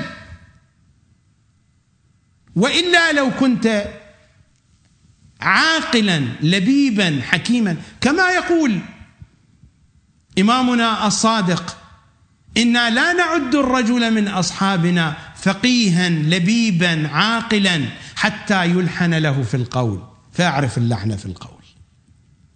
فأنت لا تعرف ذلك يا حبيبي. يا نور عيني يا تاج رأسي إنك غبي أحمق أثول. وهذه هي أحسن المحامل. دلني على محمل أحسن من هذه المحامل حتى أحملك عليه. أنا لا أتحدث عن شخص معين بشكل عام أتحدث. أقول دلني على محمل أيها الشيعي حتى أحملك عليه وأنا برسم الخدمة. دلني على محمل. أنا أجلك أن تكون خائنا. وأنت تأخذ عن الخائنين. فكيف أتصورك يا حبيبي؟ إني لا أستطيع إلا أن أتصورك احمق غبي أثول أخوث. لذلك تأخذ عن الخائنين من دون أن تعلم وأنت معذور بذلك. فأما من كان من الفقهاء صائنا لنفسه حافظا لدينه مخالفا لهواه مطيعا لأمر مولاه فللعوام أن يقلدوا وذلك لا يكون إلا بعض فقهاء الشيعة. بعض فقهاء الشيعة هكذا يتصفون. القلة. فعليكم أن تبحثوا عن هؤلاء القلة الذين صانوا دينهم وفقههم وعقائدهم صانوها عن الخائنين. ماذا نقرأ في أحاديث أهل البيت؟ لنذهب إلى ما رواه الشيخ الصدوق في صفات الشيعة. عن الخزاز قال سمعت الرضا يقول الحديث أقرأه من كتاب صفات الشيعة للشيخ الصدوق. والرواية عن الإمام الثامن. الخزاز يقول قال سمعت الرضا. محمد الخزاز قال سمعت الرضا يقول إن ممن يتخذ مودتنا أهل البيت. يتخذ يعني يعتقد من الشيعة. لمن هو أشد فتنة على شيعتنا من الدجال. قطعا الإمام لا يتحدث عن قصاب مثلا أو نجار. أو حداد أو موظف أو سكرتير في دائرة أو قبطان سفينة أو طيار أو سائق يقود حافلة. الإمام لا يتحدث عن هؤلاء. هؤلاء كيف يكونون أشد فتنة على الشيعة من الدجال؟ الدجال زعيم يمتلك فكرا دينيا عقائديا. هو يتحدث عن زعماء دينيين. يتحدث عن مراجع عن مراجع الطائفة. إن ممن يتخذ مودتنا أهل البيت لمن هو أشد فتنة على شيعتنا من الدجال. فقلت له يا ابن رسول الله بماذا؟ يعني هؤلاء الفقهاء والعلماء والمراجع والزعماء الدينيون كيف يكونون من شيعتكم وهم أشد فتنة من الدجال على الشيعة؟ يعني هم أكثر من دجاجلة. هم ألعن من الدجاجلة أو الدجالين. فقلت له يا ابن رسول الله بماذا؟ قال بموالاة أعدائنا ومعاداة أوليائنا. بموالاة أعدائنا. من هم أعداء أهل البيت؟ أعداء أهل البيت في رواياتهم صنفان. صنف معروف أصحاب النصب الظاهري الذين ينصبون العداء لأهل البيت. هؤلاء الذين عبرت عنهم كلمات المعصومين بأنهم هم أعداؤكم أعداء الشيعة كما يقول إمامنا الصادق للمفضل ابن عمر. من أن الناصب أعداؤكم أعداء الشيعة.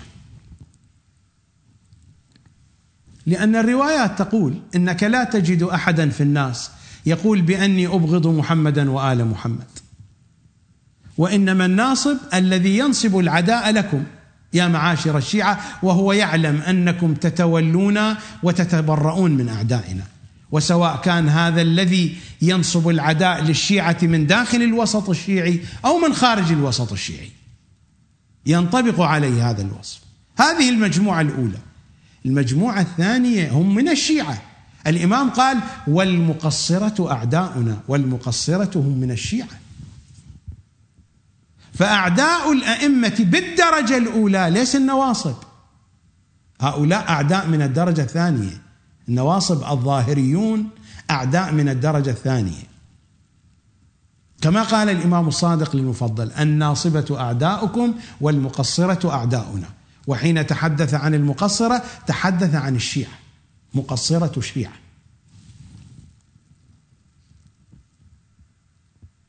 فقلت له يا ابن رسول الله بماذا? أن هناك من مراجع الشيعة من فقهاء الشيعة من يكون أشد فتنة على الشيعة من الدجال. قال بموالاة أعدائنا. موالاة الأعداء إما موالاة النواصب الظاهريين مثل الوهابية وهذا قد لا يحدث بشكل واضح وعلني أو موالاة المقصرين. وربما هو نفسه المرجع من المقصرين. موالاة المقصرين الذين يقصرون في حق أهل البيت من داخل الوسط الشيعي. هؤلاء الذين يترفقون عليهم بالبر والإحسان وإن كانوا للإهانة والإذلال مستحقين ولكن يترفقون عليهم بالبر والإحسان. فانظروا إلى دعاة الوحدة لا أتحدث عن الدعوة السياسية باللسان فقط. انظروا إلى دعاة الوحدة حقيقة. كيف يغدق عليهم بالأموال والمناصب والألقاب وتفتح لهم كل الأبواب. وهؤلاء هم مصداق واضح من مصاديق أعداء آل محمد. الروايات هكذا تقول هذا حديث أهل البيت ما هو حديثي؟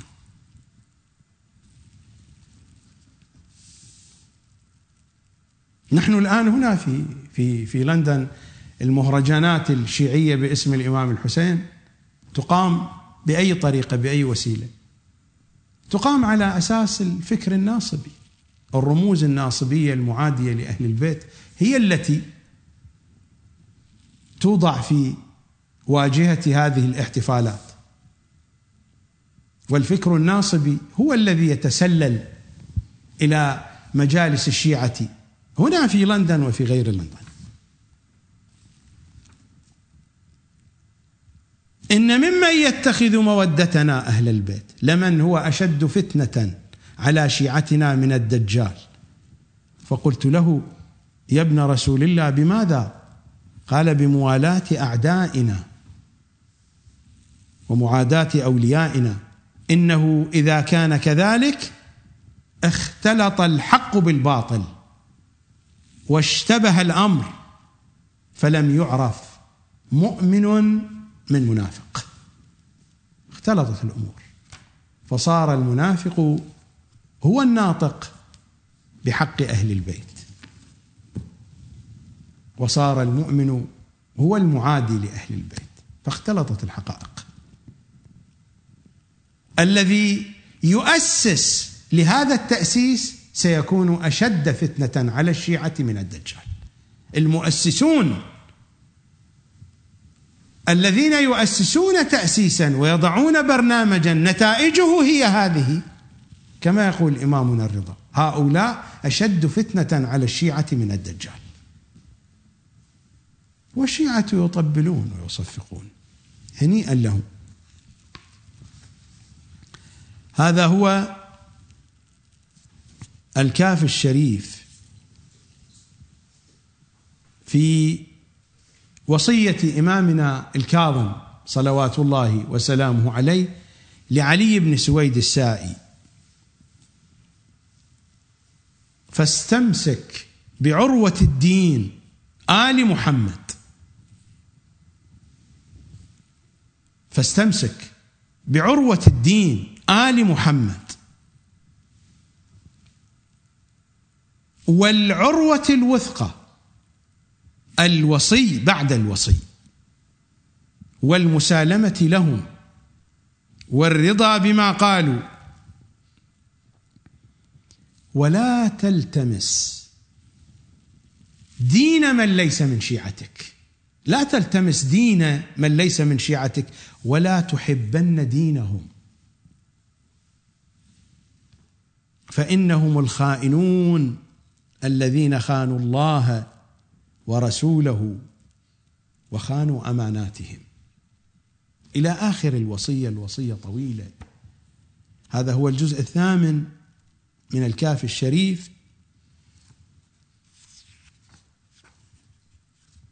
عن هشام بن سالم قال قال أبو عبد الله عليه السلام إن ممن ينتحل هذا الأمر ينتحل يعني يعتقد. إن ممن ينتحل هذا الأمر وينتحل ليس المراد الاعتقاد الكاذب أو الاعتقاد المنافق؟ الانتحال هو الاعتقاد. إن ممن ينتحل هذا الأمر من الشيعة ليكذب يكذب. حتى إن الشيطان لا يحتاج إلى كذبه. قطعا ليس هؤلاء الذين يعملون في السوق في البازار. وليس هؤلاء الذين يعملون في المصانع.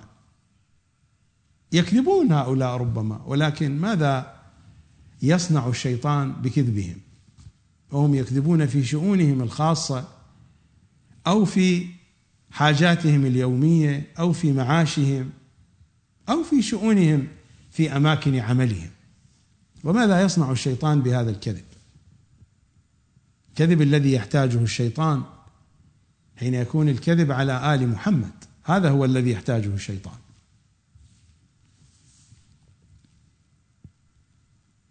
إن ممن ينتحل هذا الأمر لا يكذب حتى إن الشيطان لا يحتاج إلى كذبه. هؤلاء هم الذين أشد فتنة على الشيعة من الدجال.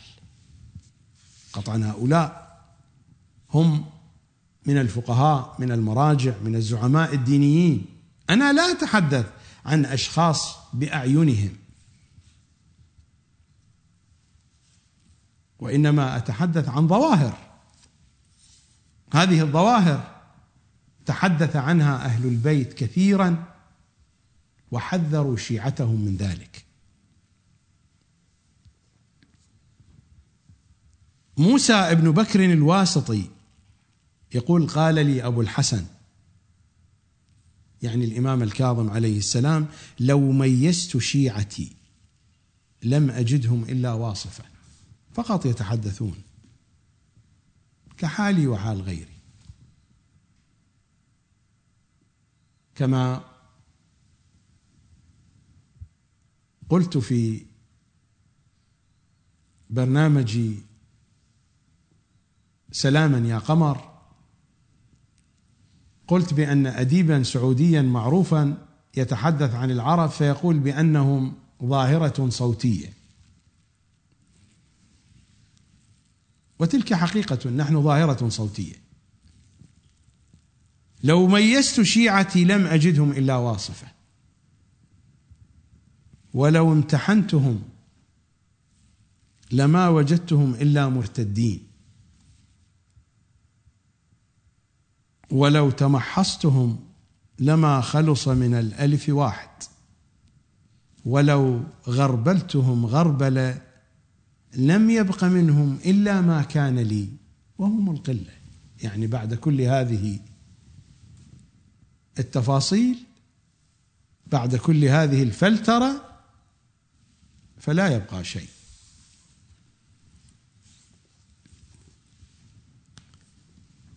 فأما من كان من الفقهاء صائنا لنفسه حافظا لدينه مخالفا لهواه مطيعا لأمر مولاه فللعوام أن يقلدوه. وذلك لا يكون إلا بعض فقهاء الشيعة لا جميعهم.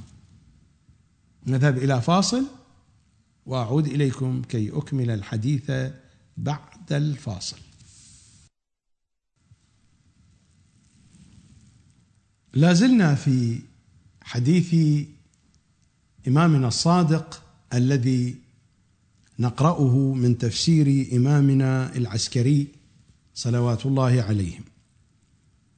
وصلنا إلى قوله صلوات الله عليه فأما من كان من الفقهاء صائنا لنفسه حافظا لدينه مخالفا لهواه مطيعا لأمر مولاه فللعوام أن يقلدوه. وذلك لا يكون إلا بعض فقهاء الشيعة بعض يعني القلة لا جميعهم. فإن من ركب من القبائح والفواحش من فقهاء الشيعة فإن من ركب من القبائح والفواحش مراكب فسقة فقهاء العامة فلا تقبلوا منهم عنا شيئا. ما المراد من القبائح والفواحش؟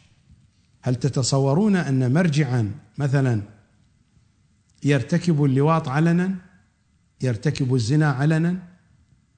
هل هي هذه القبائح والفواحش؟ هذا هو الفهم الشافعي هذا هو فهم البخاري هذا هو الفهم العمري. هذا هو الفهم المخالف لأهل البيت. القبائح والفواحش صحيح هذه مصاديق تقع في حاشيتها. القبائح والفواحش بالدرجة الأولى بالدرجة الأولى هو ما يرتبط بالابتعاد عن أهل البيت هو ما يرتبط باللجوء المعرفي والثقافي إلى أعداء أهل البيت. وهذا المعنى لست أنا الذي أقوله. الكتاب الكريم يقول ذلك وأحاديث أهل بيت العصمة. إذا ذهبنا إلى سورة الأعراف إلى الآية الثامنة والعشرين من سورة الأعراف.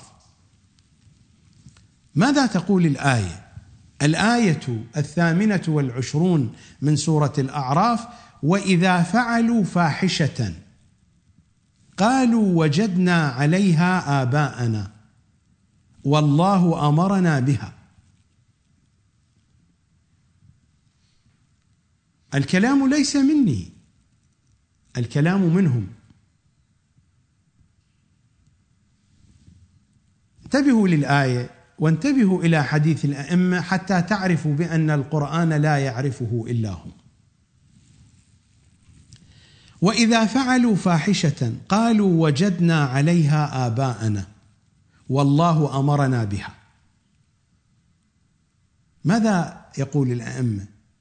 يقول هل سمعتم أحدا يقول بأن الله أمر بالزنا أو بأن الله أمر بالقتل؟ لا يوجد أحد يقول هذا في كل الديانات. اذا ما المراد من الفاحشة؟ الفاحشة موالاة أعداء أهل البيت. هكذا هم يقولون. سأقرأ عليكم الرواية. نقرأ الآية اولا. وإذا فعلوا فاحشة قالوا وجدنا عليها آباءنا والله أمرنا بها. قل إن الله لا يأمر بالفحشاء. أتقولون على الله ما لا تعلمون؟ ماذا تقول كلماتنا النورية؟ كلماتهم صلوات الله وسلامه عليهم أجمعين. وهذا هو المجلد الثالث من تفسير البرهان. والرواية ينقلها عن بصائر الدرجات.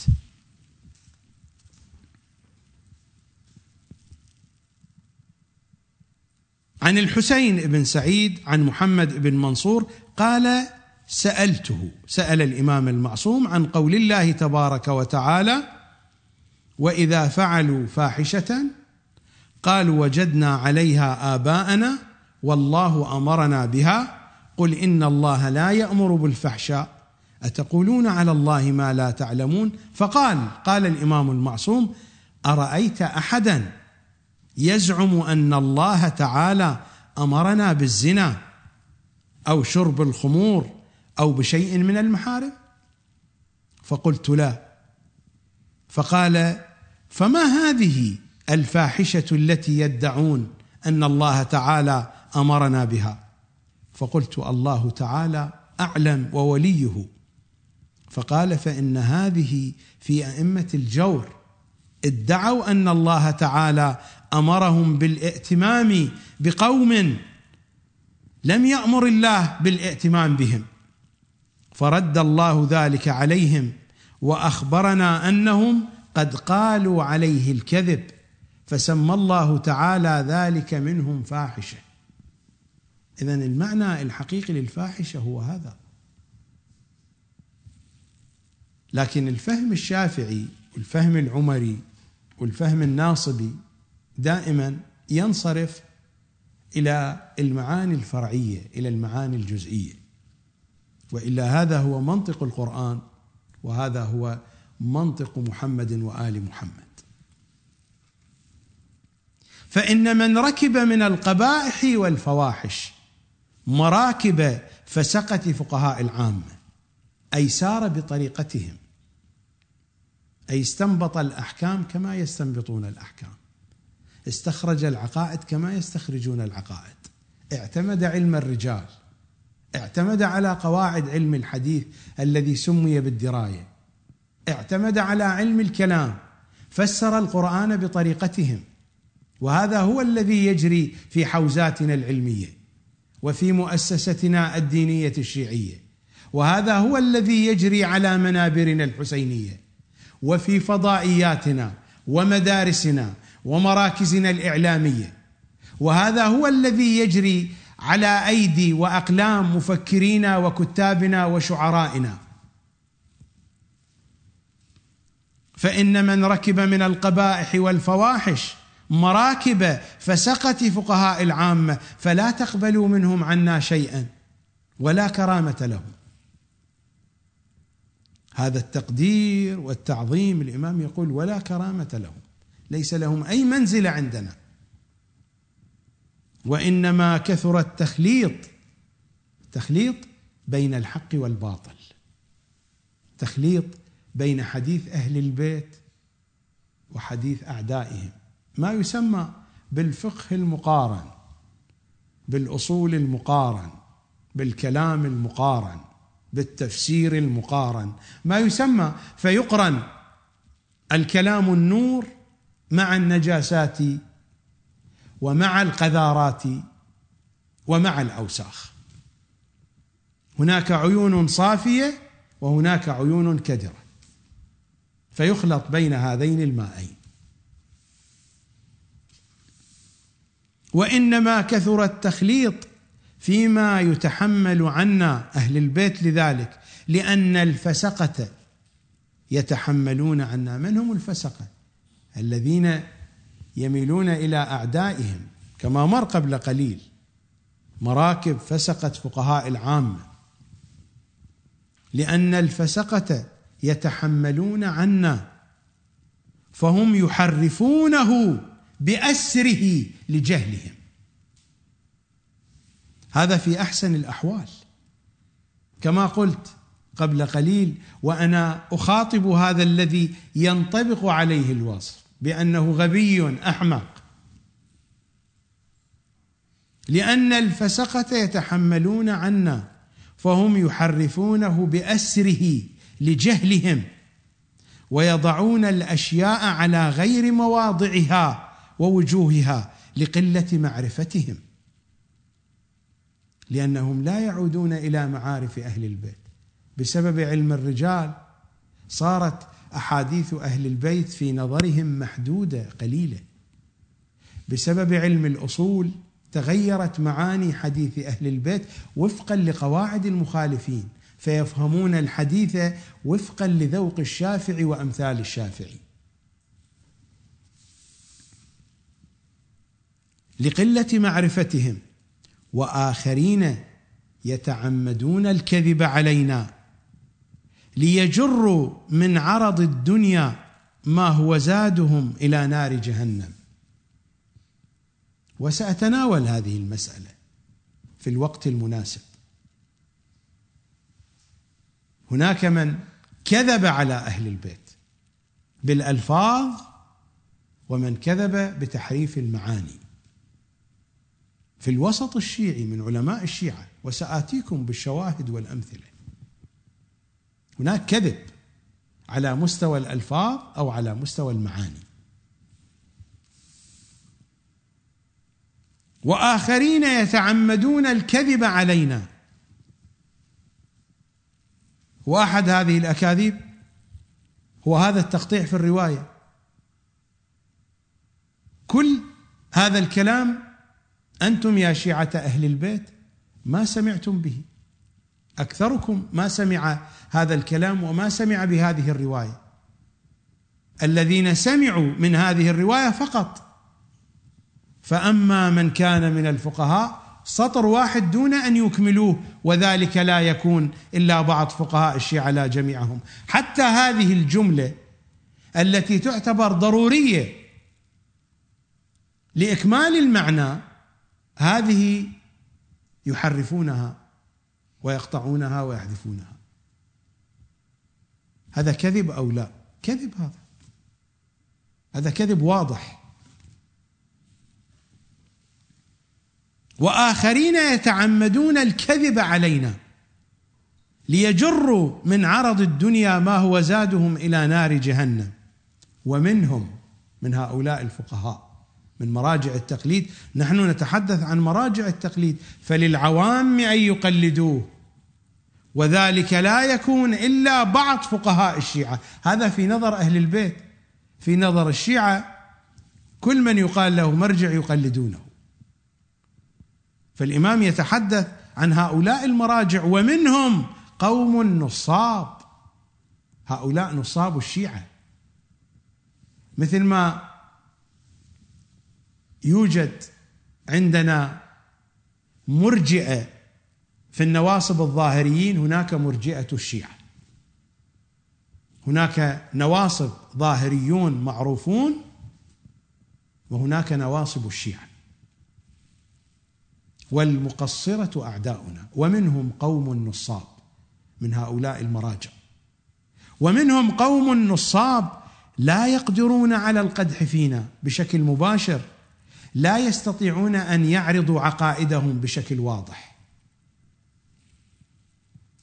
ومنهم قوم نصاب لا يقدرون على القدح فينا يتعلمون بعض علومنا الصحيحة فيتوجهون به عند شيعتنا وينتقصون بنا عند نصابنا عند نصابنا داخل الوسط الشيعي من أتباعهم من تلامذتهم من أولادهم من اصهارهم داخل الوسط الشيعي. ومنهم قوم نصاب لا يقدرون على القدح فينا يتعلمون بعض علومنا الصحيحة. الإمام سمى النواصب الظاهريين العامة كما مر علينا قبل قليل. فإن من ركب من القبائح والفواحش مراكب فسقة فقهاء العامة. وسمى مراجع التقليد سمى طائفة كبيرة منهم نواصب. ومنهم قوم نصاب لا يقدرون على القدح فينا. يتعلمون بعض علومنا الصحيحة. أرأيت سنيا ناصبيا يأتي يتعلم علوم أهل البيت الصحيحة؟ ومنهم قوم نصاب لا يقدرون على القدح فينا. يتعلمون بعض علومنا الصحيحة. فيتوجهون به عند شيعتنا. وينتقصون بنا عند نصابنا تلامذتهم وأتباعهم ثم يضيفون إليه. يضيفون إلى ما تعلموه من بعض علوم أهل البيت الصحيحة ثم يضيفون إليه أضعافه وأضعاف أضعافه من الأكاذيب علينا التي نحن براء منها. نفس هذه الرواية يتعاملون معها بهذه الطريقة. يتركون كل هذه الحقائق يكتبون في الحسينيات في الكتب في المساجد يتحدثون في الفضائيات فقط. فأما من كان من الفقهاء صائنا لنفسه حافظا لدينه مخالفا لهواه مطيعا لأمر مولاه وأيضا بعضهم يقول فعلى العوام أن يقلدوه ويأتون بهذا الحديث في سياق مدح المراجع ومدح العلماء فيعطي شعورا بأن الجميع يتصفون بهذا الوصف. أليس هذا كذب؟ أليس هذه خيانة؟ أليس هذا تدليس؟ أليس هذا تحريف؟ أليس هذا تسطيح وتجهيل وتضليل وقل ما شئت؟ أليس هذه أكاذيب؟ يأخذون بعض العلوم الصحيحة يضيفون إليها الأكاذيب. ثم يضيفون إليه. في البداية ماذا؟ ومنهم قوم نصاب لا يقدرون على القدح فينا لا يستطيعون أن يظهروا انتقاصهم منا لكن في مجالسهم الخاصة يثيرون إشكالاتهم على أهل البيت وعلى أحاديث أهل البيت. داخل مكاتب المراجع هذا الكلام موجود. أمام الناس يتكلمون شيئا آخر. ومنهم قوم نصاب لا يقدرون على القدح فينا. يتعلمون بعض علومنا الصحيحة. فيتوجهون به عند شيعتنا. وينتقصون بنا عند نصابنا. الذين هم حولهم. ثم يضيفون إليه أضعافه وأضعاف أضعافه من الأكاذيب علينا التي نحن براء منها فيتقبله المسلمون من شيعتنا على أنه من علومنا فضلوا وأضلوهم. أضلوهم هؤلاء الشيعة لا يهتدوا. ضلوا وأضلوهم. الإمام يقول هكذا. فضلوا وأضلوهم. قد تقول ما ذنبهم؟ لا ذنبهم. ذنبهم. هؤلاء لو كان الله سبحانه وتعالى يعلم أنهم يريدون الحقيقة الحقيقة فإنه سيرشدهم. هناك قانون سيبينه الإمام. ولكن هؤلاء يريدون الصنميه يريدون هذا المرض. هم يوقعون أنفسهم في هذا المرض. كما في دعاء أبي حمزة الثمالي وأعطيت على معاصي الجليل الرشا. أنا الذي حين بشرت بها خرجت إليها أسعى. أنا الذي أعطيت على معاصي الجليل الرشا. أنا الذي أدفع الرشا جمع رشوة. أنا الذي أدفع الأموال حتى أوقع نفسي في المعصية. وكم من الأموال تدفع لأجل المعاصي؟ الأموال التي تدفع لأجل المعاصي تريليونات المرات أضعاف الأموال التي تدفع لأجل الطاعات. أكثر الأموال تدفع لأجل المعاصي. إن كان على مستوى الدول أو كان على مستوى المؤسسات أو حتى على مستوى الأشخاص. حتى نحن المتدينون إذا أردنا أن نحسب الأموال التي أنفقت من أول حياتنا إلى أن نموت سنجد أن المقدار الأكبر لا ينفق في أحسن الأحوال لا ينفق في طاعة الله. إن لم ينفق في المعصية فسينفق في ترهات.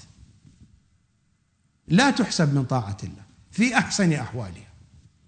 وسنجد أن الأموال التي ننفقها في طاعة الله قليلة جدا.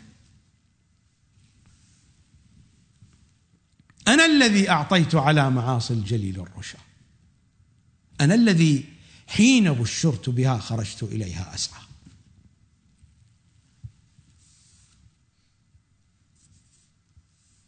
وأسقطتني من عينك فما باليت.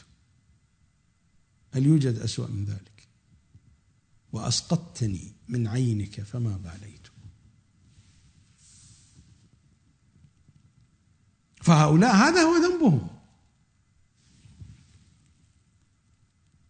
فيتقبله المسلمون من شيعتنا على أنه من علومنا. فضلوا واضلوه وهم هؤلاء مراجع الشيعة فقهاء الشيعة وهم أضروا على ضعفاء شيعتنا من جيش يزيد على الحسين بن علي وأصحابه. هؤلاء ألعن من شمر أضر من حرملة. وهم أضروا على ضعفاء شيعتنا. حرمله حرمله حين ذبح الرضيع. وقصته مع المختار معروفة. وقال له أرق قلبك؟ قال نعم رق قلبي. حينما ذبح السهم عبد الله الرضيع من الوريد إلى الوريد وأخرج الطفل يديه من قماطه واعتنق أباه. رق قلبي في هذه اللحظة. أما هؤلاء يذبحون حديث أهل البيت الذي سفكت لأجله. دماء أهل البيت يذبحونه من الوريد إلى الوريد وهم في حالة عناد وفخر ويعتبر ذلك دليل على أنهم محققون. فسيكونون أضر من حرملة. حرملة رغم إجرامه دخلته الرقة.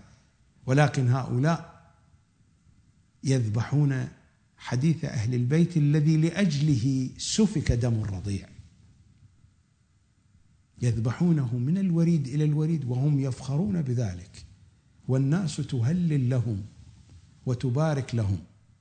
ويصبحون هم الأعلم والأكثر تحقيقا وتدقيقا وفهما. وهم أضروا على ضعفاء شيعتنا من جيش يزيد على الحسين بن علي وأصحابه فإنهم يسلبونهم الأرواح والأموال يعني حرملة وشمر فإنهم يسلبونهم الأرواح والأموال. وللمسلوبين عند الله عند الحسين وأصحابه. وللمسلوبين عند الله أفضل الأحوال لما لحقهم من أعدائهم وهؤلاء علماء السوء هؤلاء المراجع الناصبون. ناصبون هؤلاء المشبهون بأنهم لنا موالون. إن ممن يتخذ مودتنا أهل البيت مر علينا كلام الامام الرضا الذي نقله الشيخ الصدوق في صفات الشيعة عن محمد الخزاز.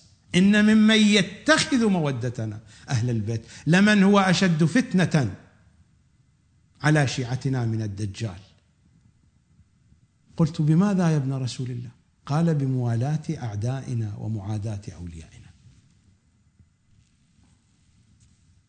فإنه إن كان ذلك اختلط الحق بالباطل. فلا يعرف مؤمن من منافق فلا يعرف مؤمن من كافر فلا يعرف ولي من عدو فلا يعرف شيعي من ناصب.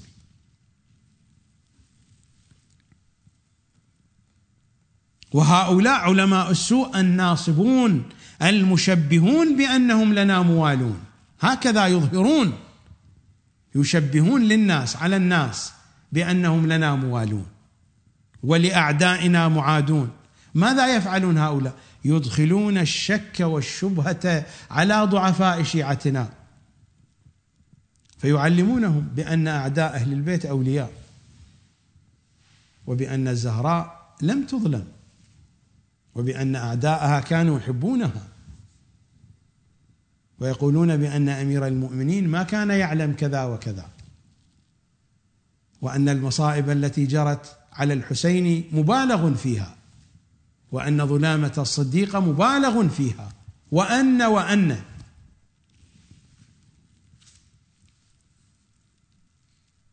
يدخلون الشك والشبهة على ضعفاء شيعتنا فيضلونهم يضلونهم ويمنعونهم عن قصد الحق المصيب والشيعة فرحون راقصون.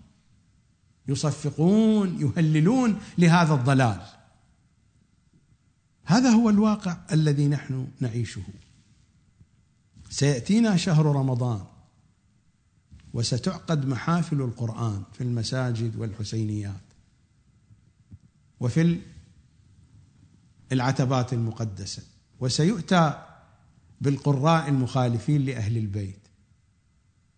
وستنقل عبر الفضائيات والجوائز والناس تتراكض إلى هذه المجالس ويؤتى بأولادهم وبهم وهم يفرحون يقرؤون القرآن على طريقة أعداء أهل البيت والذين يفسرون لهم القرآن يفسرون القرآن على طريقة أعداء أهل البيت.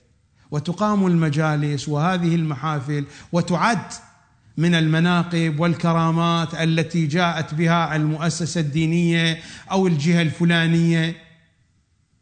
والكل فرحون بذلك وكل ذلك بعيد عن أهل البيت لا علاقة لأهل البيت به. هذا هو معنى فيضلونهم ويمنعونهم عن قصد الحق المصيب. لأن هؤلاء يبحثون عن الحق ولكنهم يأخذونهم إلى جهة أخرى يمنعونهم عن قصد الحق المصيب المصيب الذي يصيب الهدف وإنما يذهبون بهم إلى الحق الزائف. الناس تسمي حق. ما هو بحق عند أهل البيت؟ ما هو بحق عند إمام زماننا؟ وبقية الأمور هكذا. هذا مثال. وجميع الأمور هكذا. كل الأمور تسير بهذه الطريقة. المنحرفه عن أهل البيت. بعد ذلك الإمام الصادق يضع هذا القانون. لا جرم أن من علم الله من قلبه من هؤلاء العوام.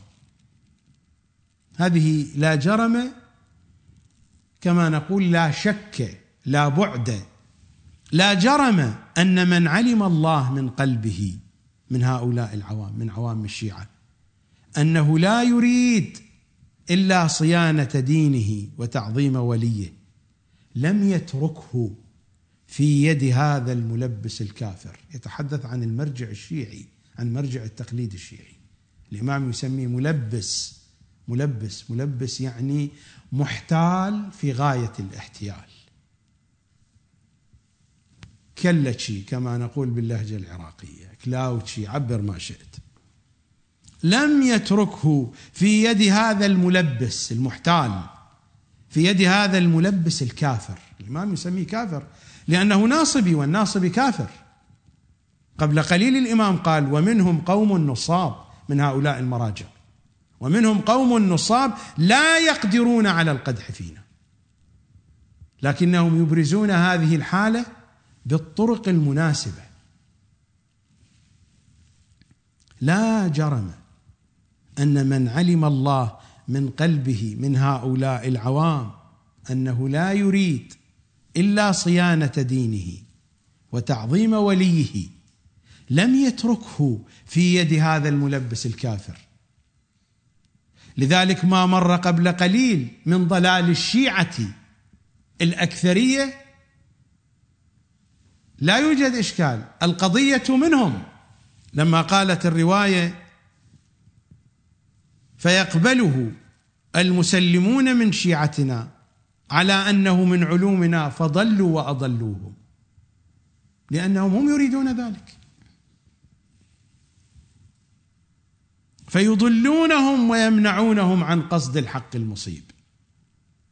لكن الذي لا يريد إلا صيانة دينه وتعظيم وليه ليس تعظيم مرجع التقليد؟ تعظيم وليه يعني الإمام المعصوم. التقليد الحقيقي هو للإمام المعصوم. الفقهاء وسائط في التقليد الفرعي.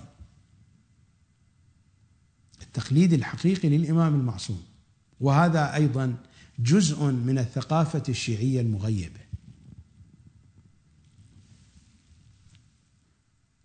سآتي على ذكر هذا في حلقة يوم غد. إن شاء الله تعالى. لا جرم أن من علم الله من قلبه من هؤلاء العوام أنه لا يريد إلا صيانة دينه وتعظيم وليه. لم يتركه في يد هذا الملبس المرجع الشيعي الكافر. ولكنه يقيض له مؤمنا فقيها مؤمنا يقف به على الصواب ثم يوفقه الله تعالى للقبول منه فيجمع له بذلك خير الدنيا والآخرة ويجمع على من أضله على ذلك المرجع لعن الدنيا وعذاب الآخرة. أنا اختصرت كثيرا في شرح هذه الرواية لأنني حاولت قدر الإمكان أن أقرأها بتمامها في هذه الحلقة. وكان في بالي مطالب كثيرة جدا لكنني أرى الوقت يجري سريعا فماذا أصنع؟ تلاحظون إنني لم أستعمل الكثير من الكتب. كان في بالي أن أتناول مطالب أخرى كثيرة. أكتفي بهذا القدر. لقاؤنا يتجدد يوم غد. بث مباشر على شاشة القمر. توسلوا بالقمر. أن يهديني وأن يهديكم لإمام زماننا حق الهداية. أن يعرفني وأن يعرفكم. إمام زمانكم حق المعرفة. يا كاشف الكرب عن وجه أخيك الحسين اكشف الكرب عن وجوهنا اكشف الجهل والضلالة والعماية والغواية اكشفها عن وجوهنا. هذا هو الكرب الحقيقي. يا كاشف الكرب عن وجه أخيك الحسين. اكشف الكرب عن وجوهنا وجوه مشاهدينا ومتابعينا على الإنترنت. بحق أخيك الحسين. صلوات الله على الحسين وعلى نفس الحسين. عباس آل محمد. صلوات الله وسلامه على الأطهار والأطياب ممن اخلصوا لمحمد وآل محمد. أسألكم الدعاء جميعا. نلتقي غدا إن شاء الله تعالى في أمان الله.